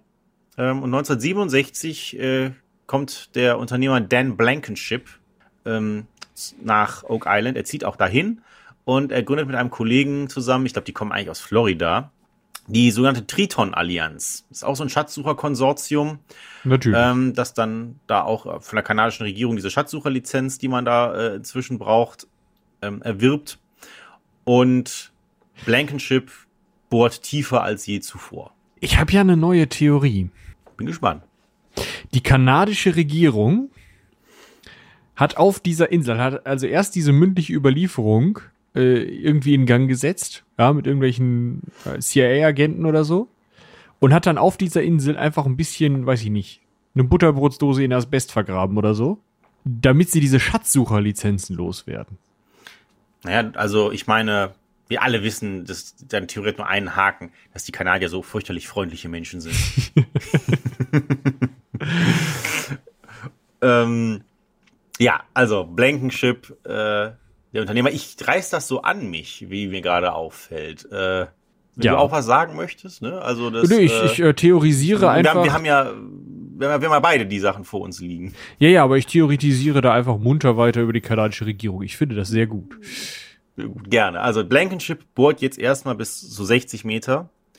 Und ähm, da unten scheint tatsächlich eine Höhle zu sein. Es gibt Holz- und Zementreste, die durch den Bohrer hochgefördert werden. Und beide sind angeblich, also das äh, Holz wird datiert auf 1575 und der Zement auf, äh, ich glaube, 17. Jahrhundert. Na Das gut, den passt Zement, also etwa grob. ja, den Zement kannst du ja nicht anders datieren. Also da, da hast du ja, Ja. längst nicht die Möglichkeiten wie bei Holz. Holz kannst du ja, wenn du genug hast, dendrochronologisch oder ähm, wenn du nicht genug hast, ähm, also ne, an den Jahresringen oder wenn du eben nicht genug hast, weil es eben einen, einen in dem Moment des Abschlagens ähm, einsetzenden Kohlenstoffverfall hat mit der C14-Methode, mit der Radiokarbon-Methode datieren. Also da kann man tatsächlich relativ genau diese Zeiten setzen und das würde ja auch irgendwie passen, wenn man sich anguckt, dass erst, was war das? Ja, 1795 wirklich die ersten größeren Aktionen äh, auf der Insel zum Suchen gemacht wurden, dass dann da wirklich 200 Jahre mehr oder weniger nichts passiert ist vor diesem Bau. Das würde auch so einen gewissen Verfall, eine nicht mehr Erkennbarkeit der Grube, mh, na, also dass man da halt wirklich dahin kommt, dass das, wenn das denn Menschen gebaut ist, auch so mysteriös ist, wie es dann jetzt geworden ist. Da würde das ja auch erklären. Ja. Also es passt ja eigentlich alles ganz gut zusammen. Ja, nur dass wir nicht genau wissen, äh, also dass wir die Gutachten nie gesehen haben. Das heißt, es ist halt alles was, was Blankenship halt behauptet hat. Das, Ach äh, so, ich dachte, die wären jetzt, wir wären jetzt spätestens, also ich meine, wir sind nicht mehr in einer Zeit der, der, der mündlichen Überlieferung, aber ich dachte, wir wären jetzt auch schon in einer Zeit von, wir geben mal auch diese Gutachten raus. Nein. Ach so, da ist ja immer noch ein Schatz dahinter. Na gut, klar. Richtig, richtig, genau. Und äh, ja, also Blankenship äh, ist, wie gesagt, sehr, sehr lange auf der Insel und ähm, 1971 lässt auch meine Kamera runter. Und die Endlich. Bilder sind ex die Bilder sind extrem unscharf, natürlich. Ich meine, da ist unten das absolute Finsternis. Und äh, Man hätte ja eine Lampe hab- mit runter. Ich war nicht? Okay. ja, hat man gemacht, hat man gemacht. Es gibt, es gibt ja auch Bilder, aber ähm, 70er Jahre Kamera, ne? Äh, und Ja. ähm, äh, riesiges langes Kabel. Zu der Zeit halt noch ein richtiges Problem. Und ähm, ich habe mal Teile dieser Aufnahmen gesehen, ähm, weil Oak Island mir eigentlich über diese Geschichte mit Lasseter nicht zum ersten Mal jetzt äh, über den Weg gelaufen ist. Du siehst da gar nichts drauf. Also man sieht da halt Formen, die so ziemlich alles sein können. Und deswegen Blankenship hält das halt für einen menschlichen Körper, den er da sieht. Ne? Hier kann man genau den Arm sehen und hier ist ein Teil vom Gesicht und so weiter. Ne, da Kann auch Rauschen auf dem Bild sein. Das kann Rauschen auf dem Bild sein. Äh, Das können auch Gesteinsformationen sein. Das ist halt alles in so einem, in so einem ganz, also total, total überbelichtet, ne? Also wenn du halt, weil die Kamera, man wusste ja nicht, wie weit ist die Wand von der Kamera weg, ne? Und wenn die Wand sehr nah an der Kamera ist und die hat halt da ihren Scheinwerfer, ne? Dann ist das halt total hell und dann kannst du da natürlich wenig, wenig erkennen. Und ähm, ja, es ist äh, nein, also beim besten Willen nicht. Zumal, wenn es ein menschlicher Körper wäre, müsste der ja vor 1700 noch was darunter gewesen sein. Auch wenn sich, soweit ich weiß, bei Leichen so, so Leichenwachs bildet.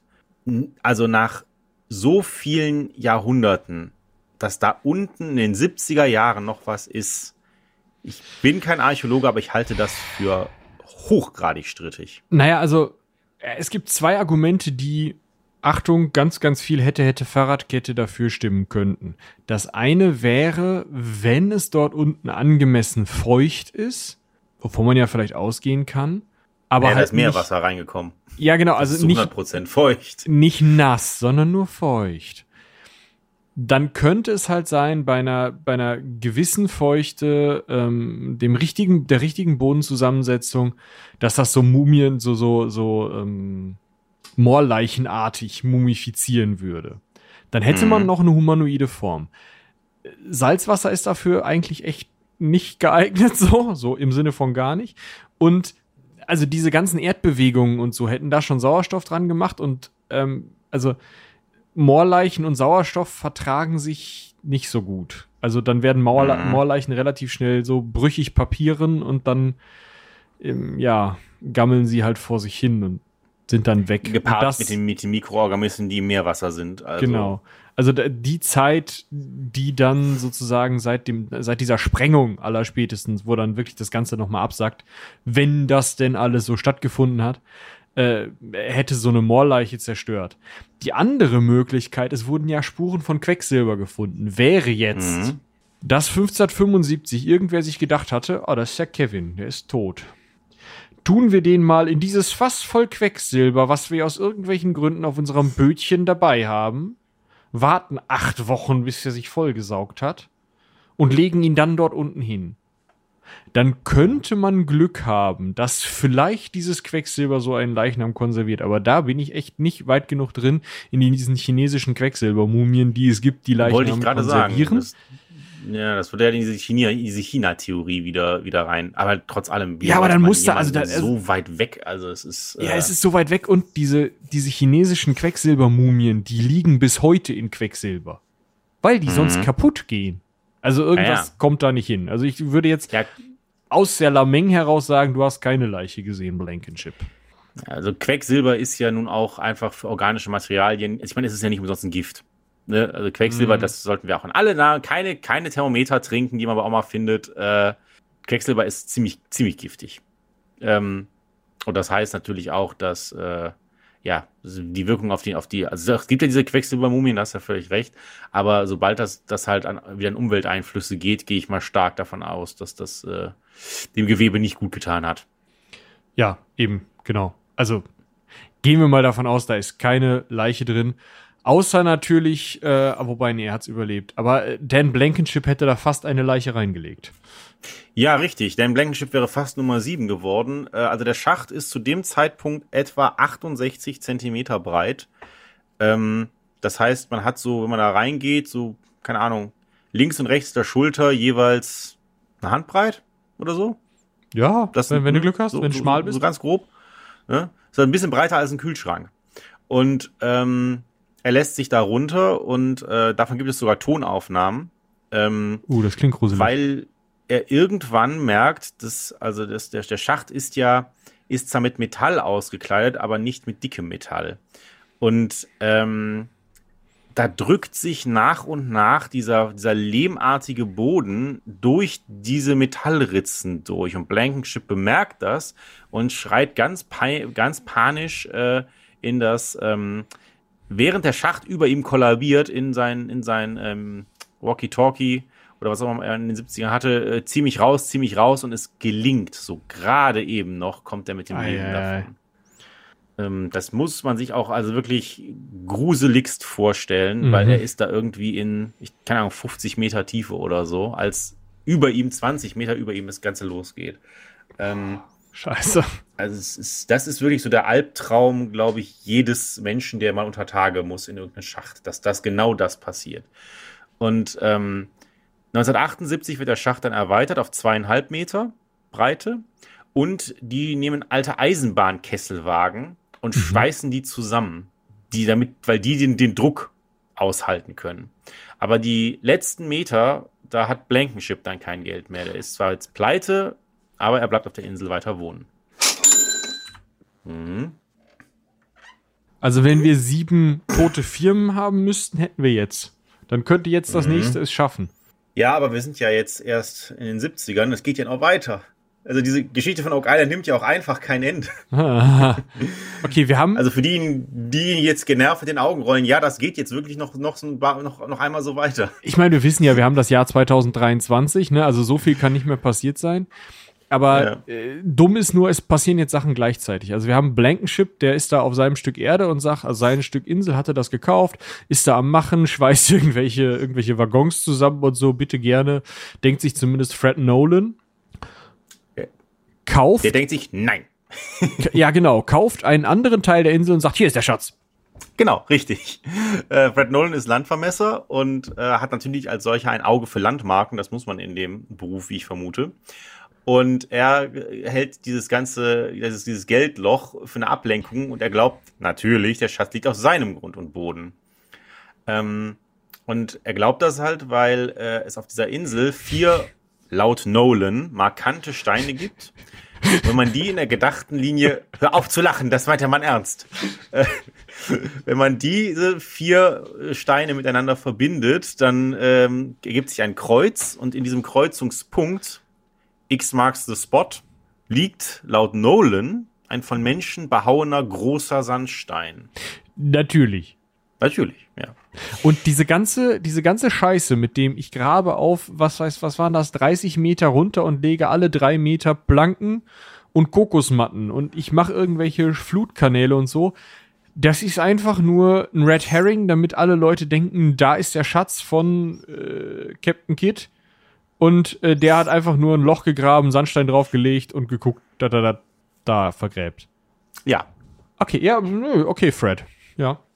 Jetzt sollte man natürlich einfach meinen, okay, Fred, dann, ne, großen Stein weg, graben, do your thing. Ja, ist doch cool. Also, wenn er eine Schippe nimmt, müsste das doch gehen. Ja, gut, aber der Sandstein ist wirklich sehr groß. Ach so. Aber es gibt doch Da diesen braucht Damm. man. Ja, aber der liegt auf Blankenships Seite. Und Blankenship und Nolan sind Erzfeinde. Und Blankenship äh, tatsächlich sagt, nö, du darfst den Damm nicht benutzen. Du musst das Bötchen nehmen. Und, äh, und deswegen Nolan? kann, Okay. ja, ja. der ist, der ist halt ein, das ist halt ein Privatmann und Landvermesser. Wo soll er das Geld herhaben, auf einmal ein riesen Transportding für riesiges Grabungsgerät auf die Insel zu schaffen, ne? Also, es geht ja wirklich um, das- um die großen Bagger, ne? Äh, ja. Ja, es geht, nee, genau, richtig. Also ich weiß nicht, wahrscheinlich muss man diesen Sandstein, kannst du wahrscheinlich erst noch zerlegen, aber dann äh, zu graben und so weiter. Und das, äh, nein, das hat nicht funktioniert. Dementsprechend liegt der Stein da halt immer noch. Ja, gut. Äh, mein Gott.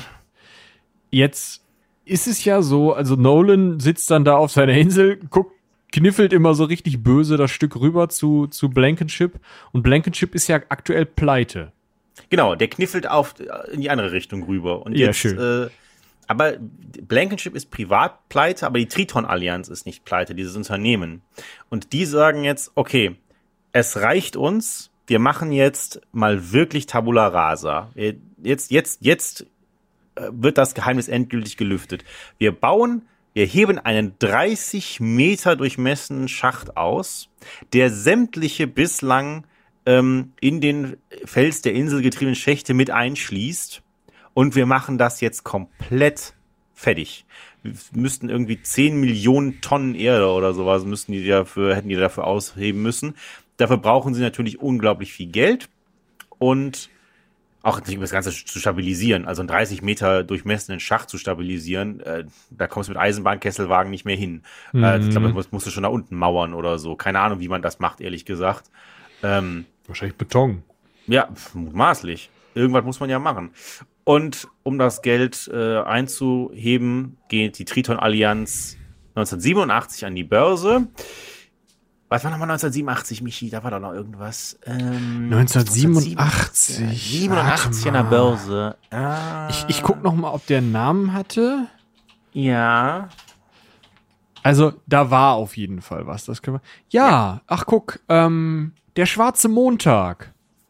Richtig, angelehnt an den schwarzen Donnerstag 1930, wo sich die Börse verabschiedet hatte. Das ist schon wieder eine Parallele zu Lasseter, Herrgott. Oh, da haben wir es aber.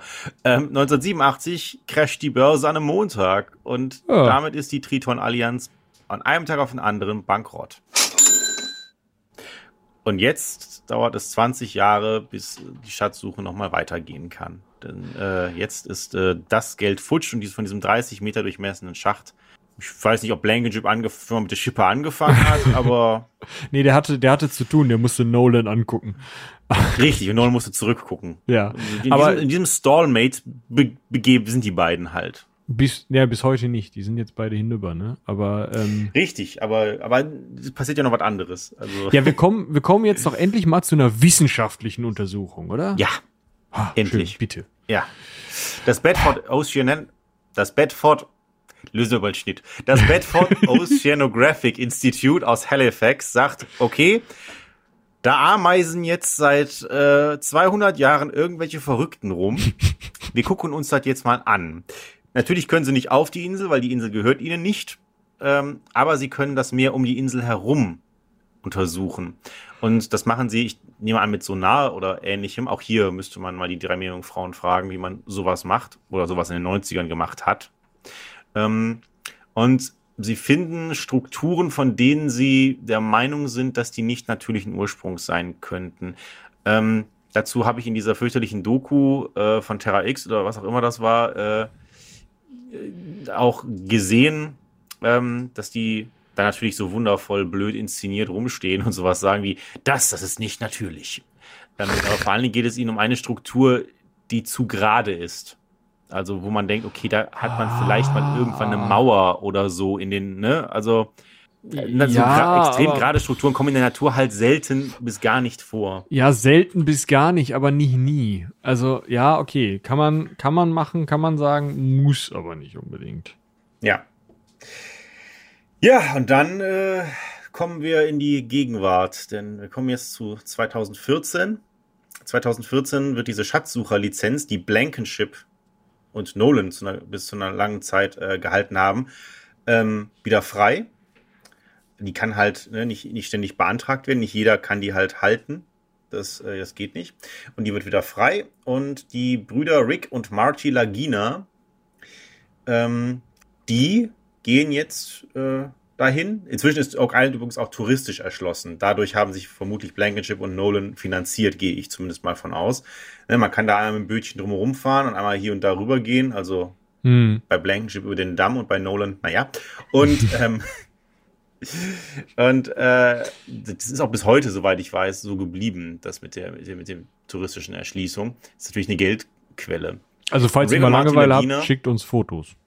Genau, gerne. Rick und Marty Legina äh, haben diese Schatzsucherlizenz und die nehmen Dan Blankenship als Berater und dann machen sie direkt eine Reality-Show raus. Das Fernsehen kommt dazu und die Reality-Show The Curse of Oak Island geht an den Start. Und seit 2014 wird die, glaube ich, ausgestrahlt. Denn die, wenn wir in der zehnten Staffel sind oder so, dann müsste das jetzt, und die machen so eine Staffel pro Jahr etwa, müsste etwa hinkommen.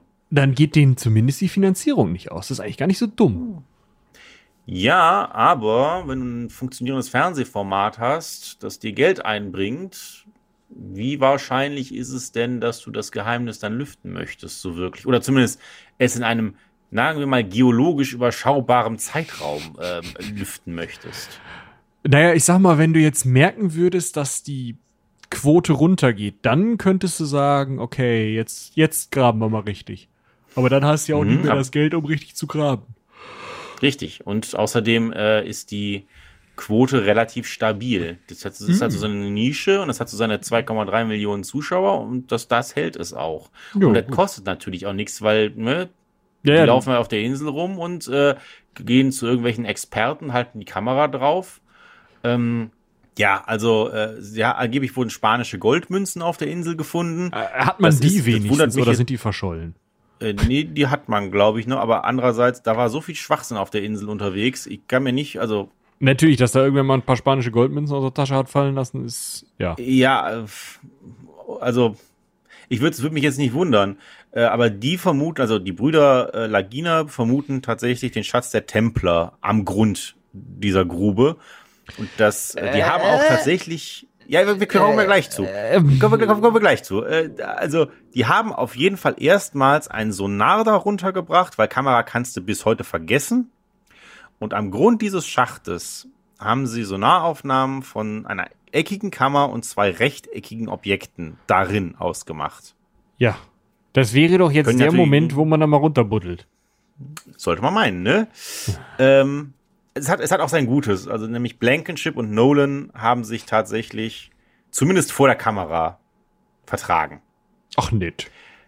Ja, ne? Die beiden alten Opis, also Nolan ist 2016 gestorben und Blankenship 2019. Also keiner hat die Lösung des Rätsels äh, erlebt.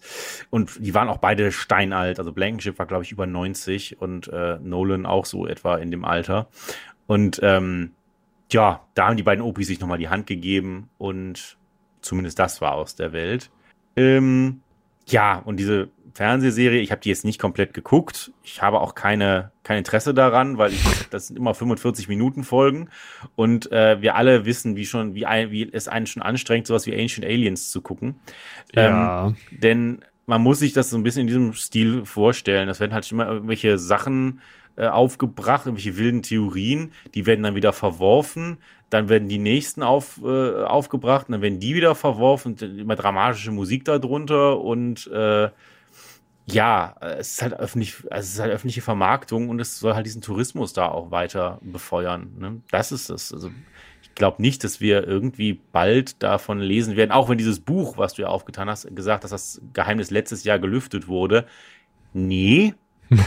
nee. Einfach nee. Sehr gut.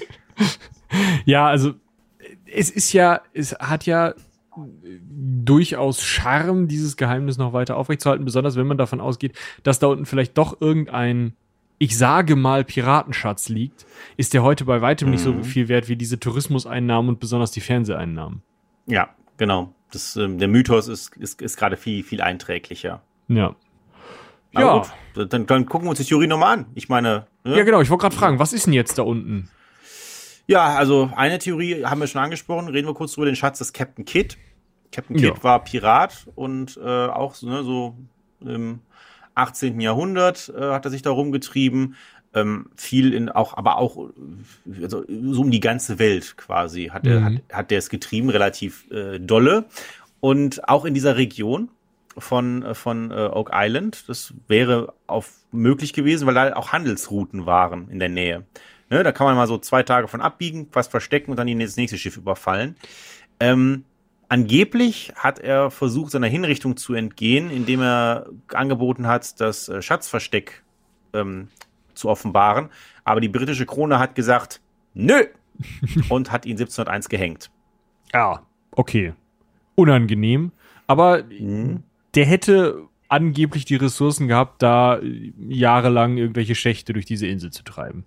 Okay. Also die, Res die Ressourcen wahrscheinlich, aber das Know-how, da bin ich, also das sind also eine Piratencrew, das muss, Naja, wenn es diese Anlage gibt da unten, ist die so komplex.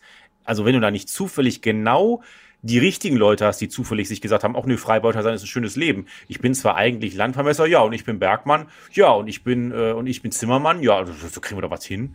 Also wenn du da nicht rein zufällig eine Handwerker-Crew überfallen hast, die auch Ja. noch Zeit mitgebracht hat, äh, kann ich mir nicht vorstellen, dass eine Piratencrew da das Loch graben kann. okay, dann habe ich eine bessere Idee. Pass mal auf. Bitte. Das, das ist der Schatz der Templer. Ja? Mhm. Wir erinnern Ja. uns. Philipp der Schöne und Clemens der Fünfte, der Papst und der französische König, also Philipp der Schöne war der französische König und Papst war Clemens der Fünfte, Alle so relativ angenehm bankrott und korrupt, aber was angenehm, ich bank eigentlich ausschließen sollte. Aber egal. angenehm korrupt und bankrott, genau, äh, lassen 1307 äh, eigentlich alle Templer, zumindest im Gebiet, äh, im französischen Gebiet und äh, im Einflussgebiet, also im Kirchenstaat, im Einflussgebiet des Papstes verhaften und äh, foltern und wegen ähm, ja, so einem Blumenstrauß an Problemen verhaften, ja, also Unzucht mit dem Satan, ähm, äh, Ketzerei, ähm, was man als geistlicher Ritterorden halt so treibt. ja, also alles Mögliche, ne? Also da kann man sich lustige Protokolle durchlesen, wenn man gerade mal mit seinen Groschenromanen durch ist. Äh, es ist halt komplett fingiert, aber da dieser Ritterorden mehr oder weniger von einem auf den anderen Tag aus der Geschichte getilgt wird und da durchaus auch zu Recht vermutet werden kann, dass da der ein oder andere Goldtaler und auch äh, auf jeden Fall die ein oder andere Liegenschaft äh, in deren Besitz waren. Die Liegenschaften sind halt in, die, in den Besitz der jeweiligen Staaten oder beziehungsweise der jeweiligen Herrscher übergegangen. Staaten gab es damals ja auf die Art noch nicht. Ähm, die sucht man halt immer noch nach dem Schatz der Templer. Das ist jetzt, also es gibt jetzt mehrere Ideen, was mit diesem Schatz passiert sein könnte. Die eine Möglichkeit ist, die fünf Nasen, die dieser ganzen Veranstaltung entkommen sind, haben jeweils ein Fünftel des Schatzes genommen und danach ein schönes Leben gehabt und dann war das irgendwann weg. Und vielleicht waren es nicht fünf, sondern 500 Nasen, die da weggekommen sind. Möglichkeit zwei und das schließt sich gegenseitig nicht aus, ist die Leute, die bei den Templern herumgeplündert haben, nachdem sie oder während sie die festgenommen haben, sind mit sehr vollen Taschen nach Hause gegangen. Möglichkeit drei, auch das schließt sich noch nicht aus, diejenigen, die die Auftraggeber von denen waren, die die Templer festgenommen haben, die möglicherweise mit sehr vollen Taschen nach Hause gegangen sind, nachdem andere geflüchtet waren mit sehr vollen Taschen, haben sich auch noch die Taschen voll gemacht und niemand hat darüber geredet, wohin denn dieses ganze Geld gekommen ist, weil man will natürlich keine Steuern darauf zahlen oder dass der König das spitz kriegt oder so.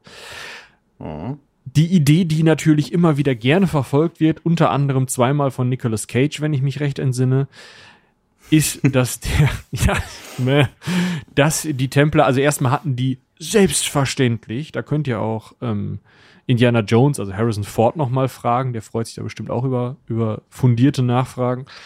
Ähm, bitte, bitte direkt schreiben an äh, harrison at ford.com oder so. Also, genau. Ne, äh, genau, das ist, geht genauso mit Nicolas Cage. ja, also. Und der äh, antwortet im Zweifel das könnte sogar, naja, auf jeden Fall haben die, haben die beide in jeweiligen fiktionalen Werken die Theorie verfolgt, dass irgendwelche Templer wahlweise den Gral, die Bundeslade, sehr viel Gold oder alles zusammen von A nach B nach Z unter anderem in die USA gebracht haben. Teilweise sollen auch irgendwie Freimaurer äh, betätigt gewesen sein. Wir hatten ja vorhin gehört, dass es da ein Freimaurerzeichen gab. So, und dieses ganze Gold, was natürlich selbstverständlich in zwei rechteckigen Objekten äh, 1307 200 Jahre vor Kolumbus einfach mal nach Westen gesegelt wurde ist dann auf Oak Island hochkompliziert vergraben worden, ohne dass da A irgendwer bei gestorben ist, den man dann auf der Insel gefunden hätte, B irgendein Schiff hängen geblieben ist, was man dann da in der Nähe gefunden hätte, oder C irgendwelche Aufzeichnungen davon irgendwo hingekommen sind. Das ist halt eine lupenreine Verschwörungstheorie, aber ich find's eine nette. Ja, ich meine, die müssten ja auch zurückgekommen sein, denn wäre die ja. da geblieben, äh, ne, hätte man, hätte man, äh, also das ist, das hätten die Micmac hätten ja, hätten ja davon berichtet. Das hätten ja. die definitiv in ihre mündliche Kultur aufgenommen, wenn da auf einmal äh, irgendwelche Europäer rum, äh, rumameisen und, das, und da irgendwie äh, mit der Schippe in der Hand. Also das ist ja Quatsch. Man kann natürlich sagen, die Templer, ja, sicherlich der wohlhabendste geistliche Ritterorden in der Zeit, weil die ja, ich sag mal, die sind zu der Vorläufer des Bank- oder des Kreditwesens ne, gewesen. Die haben ja diese ganzen ähm, Transaktionen, sage ich mal, gesichert und äh, also dass das ein extrem wohlhabender Orden war und dass man bis heute nicht weiß, was mit den ganzen, auch mit den Landgütern passiert ist. Aber die Theorie, dass die ähm, von ihrer Ver Verhaftung wussten und am Tag in der Nacht vorher drei Karren losgeschickt haben, mit ihrem ihren Schatz erst nach Schottland dann in die USA zu bringen. Da muss man aber auch fragen, ja, wieso um Himmels Willen habt ihr euch denn dann alle verhaften lassen, wenn ihr davon wusstet ja, ist auch und so äh, zu Tode foltern? Also, ne, das ist, das, das klappt nicht. Ne? Also, das, das, das geht sich nicht aus. Aber was sich auch nicht ausgeht, beispielsweise, ist, dass das die Manuskripte von Sir Francis Bacon sind. Es gibt ja diese Frage, wer hat Shakespeares Werke verfasst, weil viele Leute das Shakespeare nicht zutrauen. Da haben wir übrigens auch eine Folge drüber. Ähm, Schön, wieder, wieder Cross-Selling. Ja. Ähm, und es gibt ja die Theorie, das sei ähm, Sir Francis Bacon gewesen, weil der war ein weitgereister Mann und der hatte, war auch am Königshof und der hatte auch einen gewissen Stil. Und ähm, man mut und der hat vor allen Dingen, das kommen wir jetzt auf dieses Pergamentstück, das man angeblich gefunden hat, der hat auch über die Konservierung von Pergamenten mit Quecksilber eine Art wissenschaftliches Traktat verfasst. Also, ne, in der Theorie, okay, der Bacon hat diese Werke aus irgendwelchen Gründen in die neue Welt geschafft, hat das aus irgendwelchen Gründen vergraben lassen. Und als man den Schacht dann halt anbohrte, ist das Quecksilber, das in den Kisten ist, um die Pergamente zu, ähm, zu sichern, aus, zu, fing an auszusickern und man hat halt diese Kiste angeboten, deswegen ist dieses Pergamentstück am Bohrer hängen geblieben. Ähm, Da man allerdings inzwischen, glaube ich, literaturwissenschaftlich davon weg ist, dass Francis Bacon das gewesen sein könnte. Also der Verfasser von den Shakespeare-Werken. Ähm, ja, also manche, manche, also in dieser fürchterlichen Doku äh, von, von Terra X, äh, da wird dann sogar noch äh, gemutmaßt, dass ähm, Shakespeare, also Bacon, ähm, im Stück Der Sturm mit einer Textzeile. Äh, Natürlich.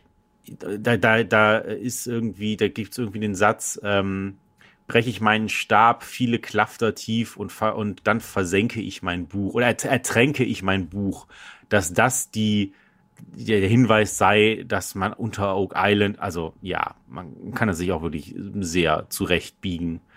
Ah, ich ähm, dachte, die Leute in der Doku wären. Ah, nee, die Doku nicht. Ich dachte, die, die in der Reality-Show sind für die Templer-Nummer, ne? Die sind für die Templer-Nummer, genau, ah, ja, richtig. Okay. Ja, Jetzt kommen wir mal zu nicht, einer. Dass ich das durcheinander werfe. Ja, ja, nee, das ist, äh, das, die, die heißen halt auch beide der Fluch von Oak Island, beziehungsweise der Cur The Curse of Oak Island. Hm. Ähm, kommen wir mal zu was, was äh, auch sein könnte. Ähm, theoretisch, also man hat das lange spekuliert, nämlich ähm, dem amerikanisch-britischen Unabhängigkeitskrieg 1778 ähm, haben die Briten sich darauf vorbereitet, ihre Kriegskasse von New York in Richtung Halifax zu bringen. Da waren die auch noch dick drin. Hm. Und man hatte mit Bergbauexperten in diesem Vor, zu dem das gebracht werden sollte, also Vor F-O-R-T, mhm. ähm, einen langen Tunnel ausheben lassen. Das heißt, das Know-how für so eine Anlage wäre vor Ort gewesen. Allerdings hat man die Kriegskasse nie nach Halifax, in Richtung Halifax gebracht. Also ist auch das für die Tonne. Also man denkt, dass eine Kriegskasse, die nie bewegt wurde, dahin gebracht wurde. Ja. Vielleicht war es eine schwarze Kasse.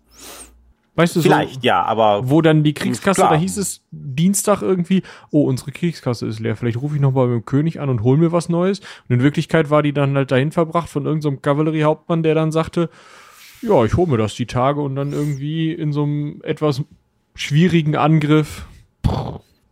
Die, also, ja, die aber, klingt jetzt auf mich von denen hier, den Vieren, die wir bis jetzt haben, noch, ist doch die plausibelste, obwohl ich den Aufwand immer noch nicht verstehe. Also man, äh, alle ja. diese Leute hätten das ja auch einfach irgendwo verbuddeln können, fertig.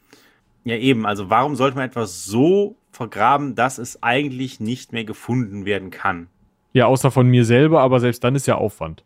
Genau, selbst dann muss ich mindestens mit einem halben Jahr äh, Zeugs rechnen. Und ich habe immer noch das, das, die Gefahr, dass der Atlantik diesen Fangdamm, den ich ja anlegen müsste, mhm. ähm, wie den wieder wegspült. Also ich muss ja, ich muss ja jemand sein, ich muss ja an sich schon Ressourcen haben, um diese Ressourcen, die ich vergraben habe, wieder auszugraben.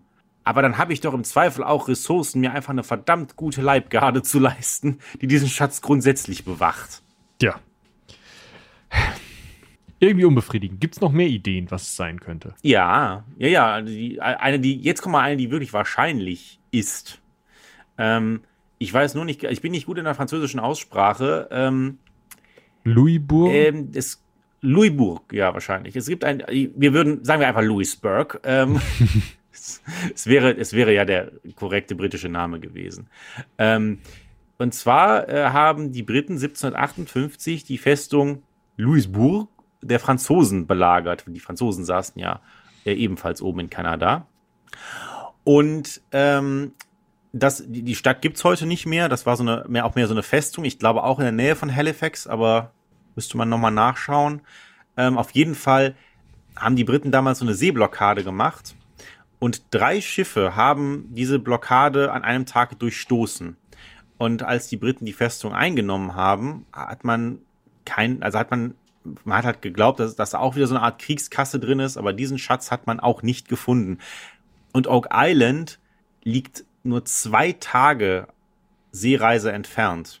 Das wäre tatsächlich jetzt mal eine Theorie, die theoretisch, Theorie, theoretisch, Wortschmied, großartig, ähm, das ist was, das ist jetzt wenigstens nicht ganz so extrem unwahrscheinlich wie die ganze Scheiße, die wir jetzt schon referiert haben. Ja, aber also, es ist ja immer noch nicht, also, da müssten ja immer noch Bergbauexperten dabei gewesen sein.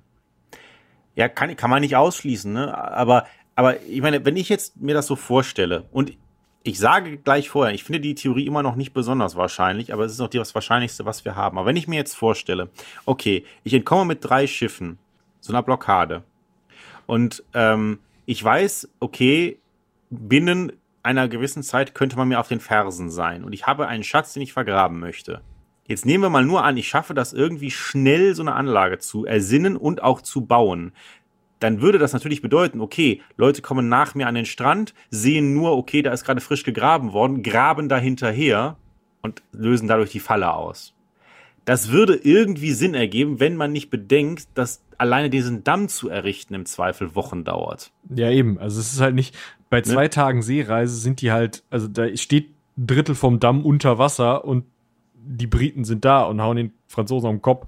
Also, hm, weiß ich nicht. Aber vielleicht mal eben zur Lage. Tatsächlich liegt diese, liegt diese Insel, äh, liegt diese Festung äh, auch noch auf dieser Nova Scotia Halbinsel. Ne, nur, dass ihr das gibt's da, gibt's da, gibt's da eigentlich Ruinen zu? Oder äh, tatsächlich ist das, das sogar halb, halb wieder aufgebaut so? worden. Ah, schön. Okay. Ja. Okay, dann mache ich jetzt nochmal den Spielverderber für die letzte Theorie, weil das, äh, da kann, da kann man mir die Schuld geben, nachdem wir okay, jetzt so viel, bitte. nachdem wir uns jetzt so viel äh, gesagt haben. Ah ja, das, ich meine, das ist, es ist eine coole Geschichte. Also ja. das muss man ja einfach sagen. Äh, das, äh, das begeistert mich immer sehr und wenn immer ich Leuten davon erzähle, ich meine, da hast du ja auch so gehabt, findet man das ja auch einfach spannend. Aber wir müssen halt auch einfach die Theorie äh, erwähnen, es gibt gar keinen Schatz. Also schon seit, seit 1911 haben Wissenschaftler immer wieder darauf hingewiesen, dass trotz aller Auffälligkeiten, dass auch es einfach eine natürliche Erklärung geben kann. Es könnte einfach ein Schluckloch sein, also eine, eine Doline. Ähm, da kannst du am besten mal, da gibt's ganz tolle Bilder zu, wie, wie Dolinen teilweise aussehen. Ähm, da kannst du echt mal ein paar verlinken. Ähm, weil es auch sehr, sehr, also es gibt auch sehr, sehr schöne Dolinen, die dann für Touristen auch erschlossen werden, die so, so, so Grotten sind. Und Dolinen sind im Prinzip, man stellt sich so eine unterirdische Grotte vor und eine Doline ist quasi, liegt einfach darüber und hat einen, äh, ist wie so ein Oberlicht, sage ich jetzt mal. Hm. Und war vielleicht mal mit Wasser gefüllt und dann ist das, ist da irgendwas, äh, keine Ahnung, irgendwas Geologisches geschehen und dann bleibt diese Doline halt übrig. Und dieses Schluckloch, so etwas könnte es auf Oak Island auch schlicht und ergreifend geben. Wir stellen uns das mal vor, ein einfach 60 Meter tiefer Schacht, der natürlichen Ursprungs mal ist. Warum, komme ich gleich zu.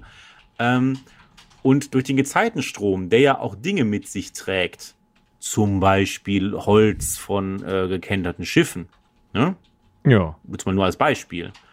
Sammelt zum Beispiel sich französischen Schiffen, die da geflüchtet sind. Ja, zum Beispiel. Oder, oder Piratenschiffe haben irgendwas versenkt oder was weiß ich was. Ähm, und das, das äh, bringt natürlich auch ganz viel Dreck mit, also Erde. Und das lagert sich, wenn das, wenn das Schluckloch das einsaugt, verkantet sich das teilweise vielleicht. Wenn wir das über Jahrhunderte mal laufen lassen.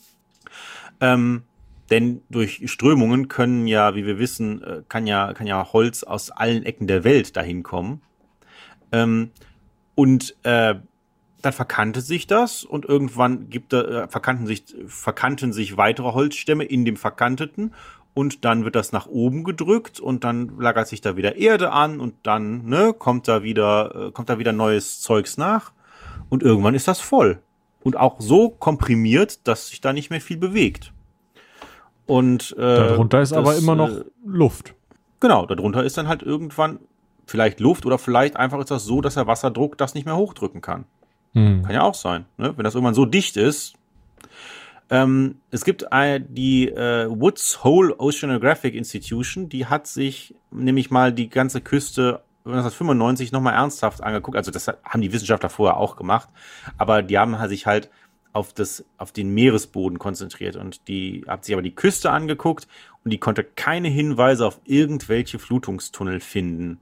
Was die aber gefunden haben, ist ein äh, Stoff, der Anhydrit heißt. Hat den deutschen Namen Gipskäuper.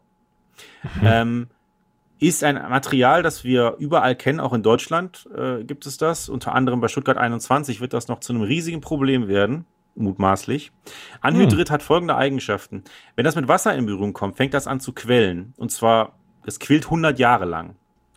Und ähm, und zwar ziemlich stark. Das, das dehnt sich richtig stark aus dabei. man hat in, äh, im Breisgau mal irgendwann zufällig ein faustgroßes Loch in so eine Anhydritablagerungen äh, ähm, gebohrt. Und da, da ist es natürlich mit Wasser in Berührung gekommen. Und inzwischen hat sich die gesamte Altstadt um einen halben Meter gehoben. Oh. Also, ne, so Anhydritschichten sind nicht ohne. Und das Problem ist, wenn die einmal aufgequollen sind, dann ist da nur noch Gips. Und der kann durch Wasser einfach aufgelöst werden. Ne, das quillt erst, bildet dadurch Mhm. natürlich Höhlen. Ja. Dann kommt Meerwasser und dann werden diese Höhlen wieder ausgespült. Und so kann so eine Doline entstehen. zum ah, Ja, okay. Ne? Und dann kann man aber auch denken, dass dadurch irgendwelche Schächte gegraben wurden oder irgendwas gemacht wurde, obwohl das einfach nur ausgehöhlt ist.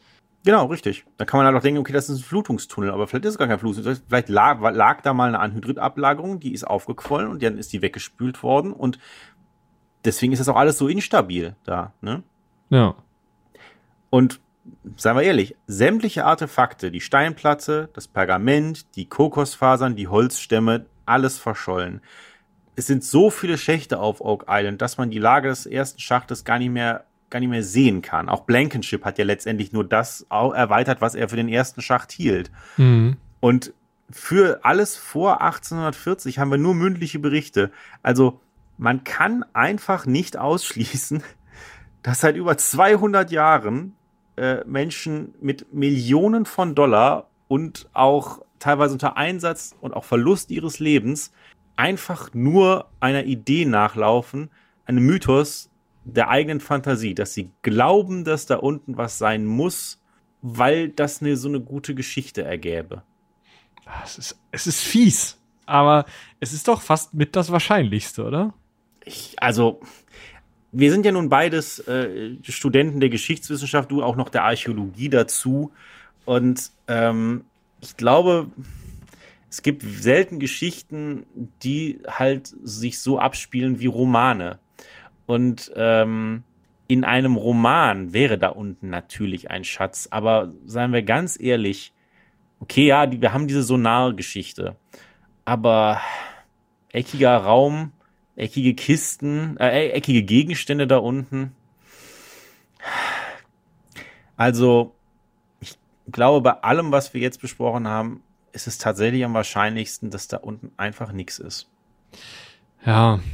Aber wir werden es wahrscheinlich nie rausfinden, solange ihr diese Doku guckt. Also lasst das. genau. Wenn ihr Bekannte in, in Amerika habt, sagt denen auch, diese Doku nicht mehr zu gucken. Die gibt's übrigens auf Amazon Prime. Nein, äh, nein, äh, also, ähm, ob das Geheimnis von Oak Island jemals gelüftet wird und auch, ob es überhaupt jemals gelüftet werden kann, denn ich würde mal behaupten, auch eine Frage an dich, ähm, Holzkisten in Meerwasser über hunderte von Jahren? Oh, das liegt ganz, ganz stark am Meer. Also an der Meeresströmung, an dem Ort, an den Organismen, die gerade da sind.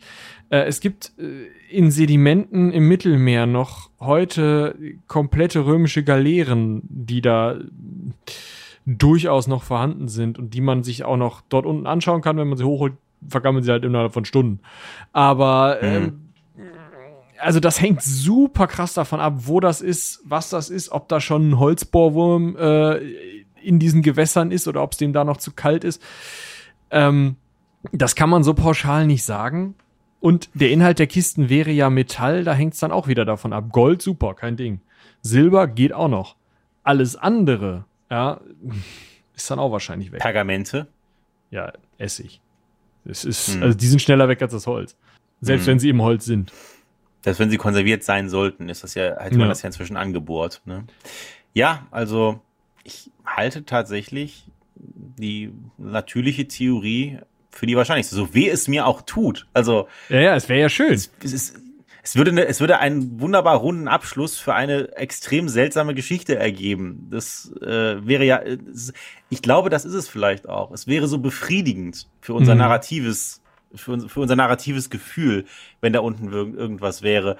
Aber wann hat unsere äh, Geschichte schon mal unser narratives Gefühl äh, befriedigt? Unser narratives Gefühl sagt auch Cleopatra und Marc Anton sollten als Liebespaar äh, glücklich werden. Ja, schade. Ne? Unser narratives Gefühl äh, hat mit Sicherheit noch ein paar andere Sachen auf Lager, die äh, auch wenn wir auch also ne wenn wir jetzt beide ein bisschen überlegen würden, würden wir sehr viele Sachen finden in der Geschichtswissenschaft, wo wir sagen, ja, es wäre schon schön gewesen, wenn. Aber ja. war es dann leider einfach nicht. Wenn wir das narrative Gefühl, die sieben Weltwunder erhalten. Ja, klar. Es gibt nur noch, aber es gibt nur noch eins, also aus der Antike die. Ja. Es ist halt, man hätte es jetzt gerne, aber hier an dieser Stelle müssen wir euch wahrscheinlich diesen Zahn ziehen. Äh, es sei denn natürlich, ihr habt eine kleine ähm, Company, möchtet eine Schatzsucherlaubnis ähm, euch organisieren, könnt dabei einen amerikanischen äh, Konzern äh, ja, ausstechen, einen amerikanischen Medienkonzern ausstechen, dann könntet ihr uns auch mal von unten aus der Kiste da Fotos schicken und wir wüssten es. Richtig, es ist, es ist ein bisschen so, ja, wie bei der Geschichte mit Harold Lasseter, ne? Also, wo man auch sagt, vielleicht gibt es das Goldriff ja doch. Klar, ja. ausschließen können wir nicht, dass da unten irgendwas liegt. Aber äh, es ist arg unwahrscheinlich und selbst wenn da etwas ist, dann ist es auch noch unwahrscheinlich, dass es die Zeit überdauert hat an vielen Stellen, also bei vielen Dingen. Und äh, ja, es ist, es ist verzwickt. Also ja. ich, ich, liebe die Geschichte von, von vorne bis hinten, auch wenn es schlimm ist, dass halt sechs Leute dafür dabei umgekommen sind. Aber äh, es ist natürlich, äh, am, am Ende ist es mindestens eine Geschichte darüber, wie fasziniert Menschen von, ja, von Geschichten an sich sind. Ne? Wie sehr ja, ein Mythos ohne irgendeine Form von Beweis Leute antreiben kann. Das trifft's, glaube ich, echt am ehesten. Wie, wie sehr das ist ja einfach eine Erzählung. Das ist ja wirklich dieser blöde Pen-Paper-Prompt von irgendwer sitzt in der Kneipe und sagt immer da auf Oak Island, da ist ein Schatz. Und hm? irgendwer rennt los. Ja, richtig. Und weil er losrennt und davon überzeugt ist, rennen andere Leute irgendwann hinterher. Ja. Und irgendwann ist es wieder so, da muss da ja irgendwas unten sein. Diese ganze Arbeit darf doch nicht umsonst gewesen ja, sein. Genau. Diese ganzen, diese ganzen Dollars, diese ganzen Leute, die ihr Leben verloren haben, diese ganzen Mühen, Strapazen, all das, diese, alles, das darf doch alles nicht für nichts sein. Ja, vielleicht werden wir es ja noch erleben, im Gegensatz zu, wie hießen die beiden Herren? Nolan. Blankenship und, und Nolan. Ja, was da so passiert ist. Vielleicht. Oder vielleicht, wenn, wenn, wenn da nichts ist, dann erfahren wir es nie. Ja, das ist richtig, weil dann suchen die Leute ewig weiter. Mhm. Vielleicht ist es ja, vielleicht ist ja noch eine Kammer unter der Kammer mit den beiden eckigen. Dann waren es aber die Inka. Dann waren es definitiv die Inka. Also wer denn also? Wer also das mit der eine, Chines, eine chinesische Beamtenquecksilbermumie, das ist genauso wahrscheinlich. Ja. Ich meine, ich meine, Chinesen hätten auch das Know-how gehabt. Ne? Ja, aber also, sie wären da nicht hingefahren, so, weil warum? Ja, vor allen Dingen so ein Schacht den musst du ja auch erstmal, oh Gott, wir lassen uns schon wieder auf diesen Blödsinn ein, das ist ja fürchterlich, aber klar, okay, du müsstest den Schacht ausheben, das heißt, du musst ihn aber auch abstützen in der Zeit. So, und das ohne Spuren zu hinterlassen, ja? Aber das kannst du mit so einem, mit so einem, mit so einem Flutungskanal ja nicht mehr. Also spätestens der müsste ja in irgendeiner Form ganz deutliche Bearbeitungsspuren zeigen oder sogar teilweise gemauert sein an einigen Stellen. Ja, wahrscheinlich. Damit der, ne, damit er halt nicht einstürzt und dieses ganze System kaputt macht. Ne, irgendwie müsstest du den ja erhalten, wenn da ständig Wasser und Luft gegendrücken. Naja, äh, ja, stimmt, aber selbst wenn man den hinterher gräbt, muss man ja, ja, muss ja noch rauskommen. Hm, richtig. Also, wahrscheinlich ist es einfach nur Gipskäuper. So furchtbar, das ist ein doofes Wort. ist das unser Schlusswort? Gipskäuper? Hm. Ich weiß nicht, fällt dir ein besseres ein? Ich würde jetzt noch vielen Dank fürs Zuhören und auf Wiedersehen sagen, aber irgendwie ist Gipskäuper dann doch unser Schlusswort, oder? Ja, also ich bedanke mich auch dafür, dass ich mal wieder Vertretung sein durfte. Danke dir. es, war ja, es war ja nicht so wie, äh, wie wo, wo Robin schon gesagt hatte, da kriegt man so am, am Tag vorher Bescheid. So war es ja, so war es ja nicht.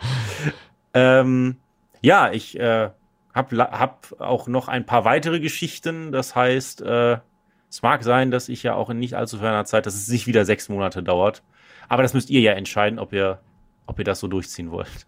ja, wir schauen mal. Ähm, ich freue mich auf jeden Fall wieder, deine Vorschläge zu lesen und beim nächsten Mal wieder in eine Tischkante zu beißen, während ich da äh, mich vorbereite. Das wird großartig. Ja, ich, ich, ich habe ich hab eurer Moby Dick-Folge, äh, ja, der Essex-Folge ja entnommen, dass ich anscheinend, äh, ohne es zu wissen, der, ähm, der Fachmann für die intensiven Geschichten bin. Äh, ja. Mal, mal gucken, ob ich diesem, ob ich, wie lange ich diesem Titel gerecht werden kann. Oder ob überhaupt. Das müssen unsere Hörer entscheiden. Genau, ihr könnt ja mal Feedback dalassen. Das könnt ihr gerne machen. Rumlabern Um Gottes Willen. ich leite das dann Willen, weiter. Ja. ja, großer Spaß, ja. Jo. Ja gut, dann nochmal ganz vielen Dank dir, Dominik. Ja, Dankeschön. Gern geschehen. Und vielen Dank fürs Zuhören. Und ich würde sagen, äh, haut rein, bis zum nächsten Mal. Bis zum nächsten Mal. Ach ja, und gib's Käuper.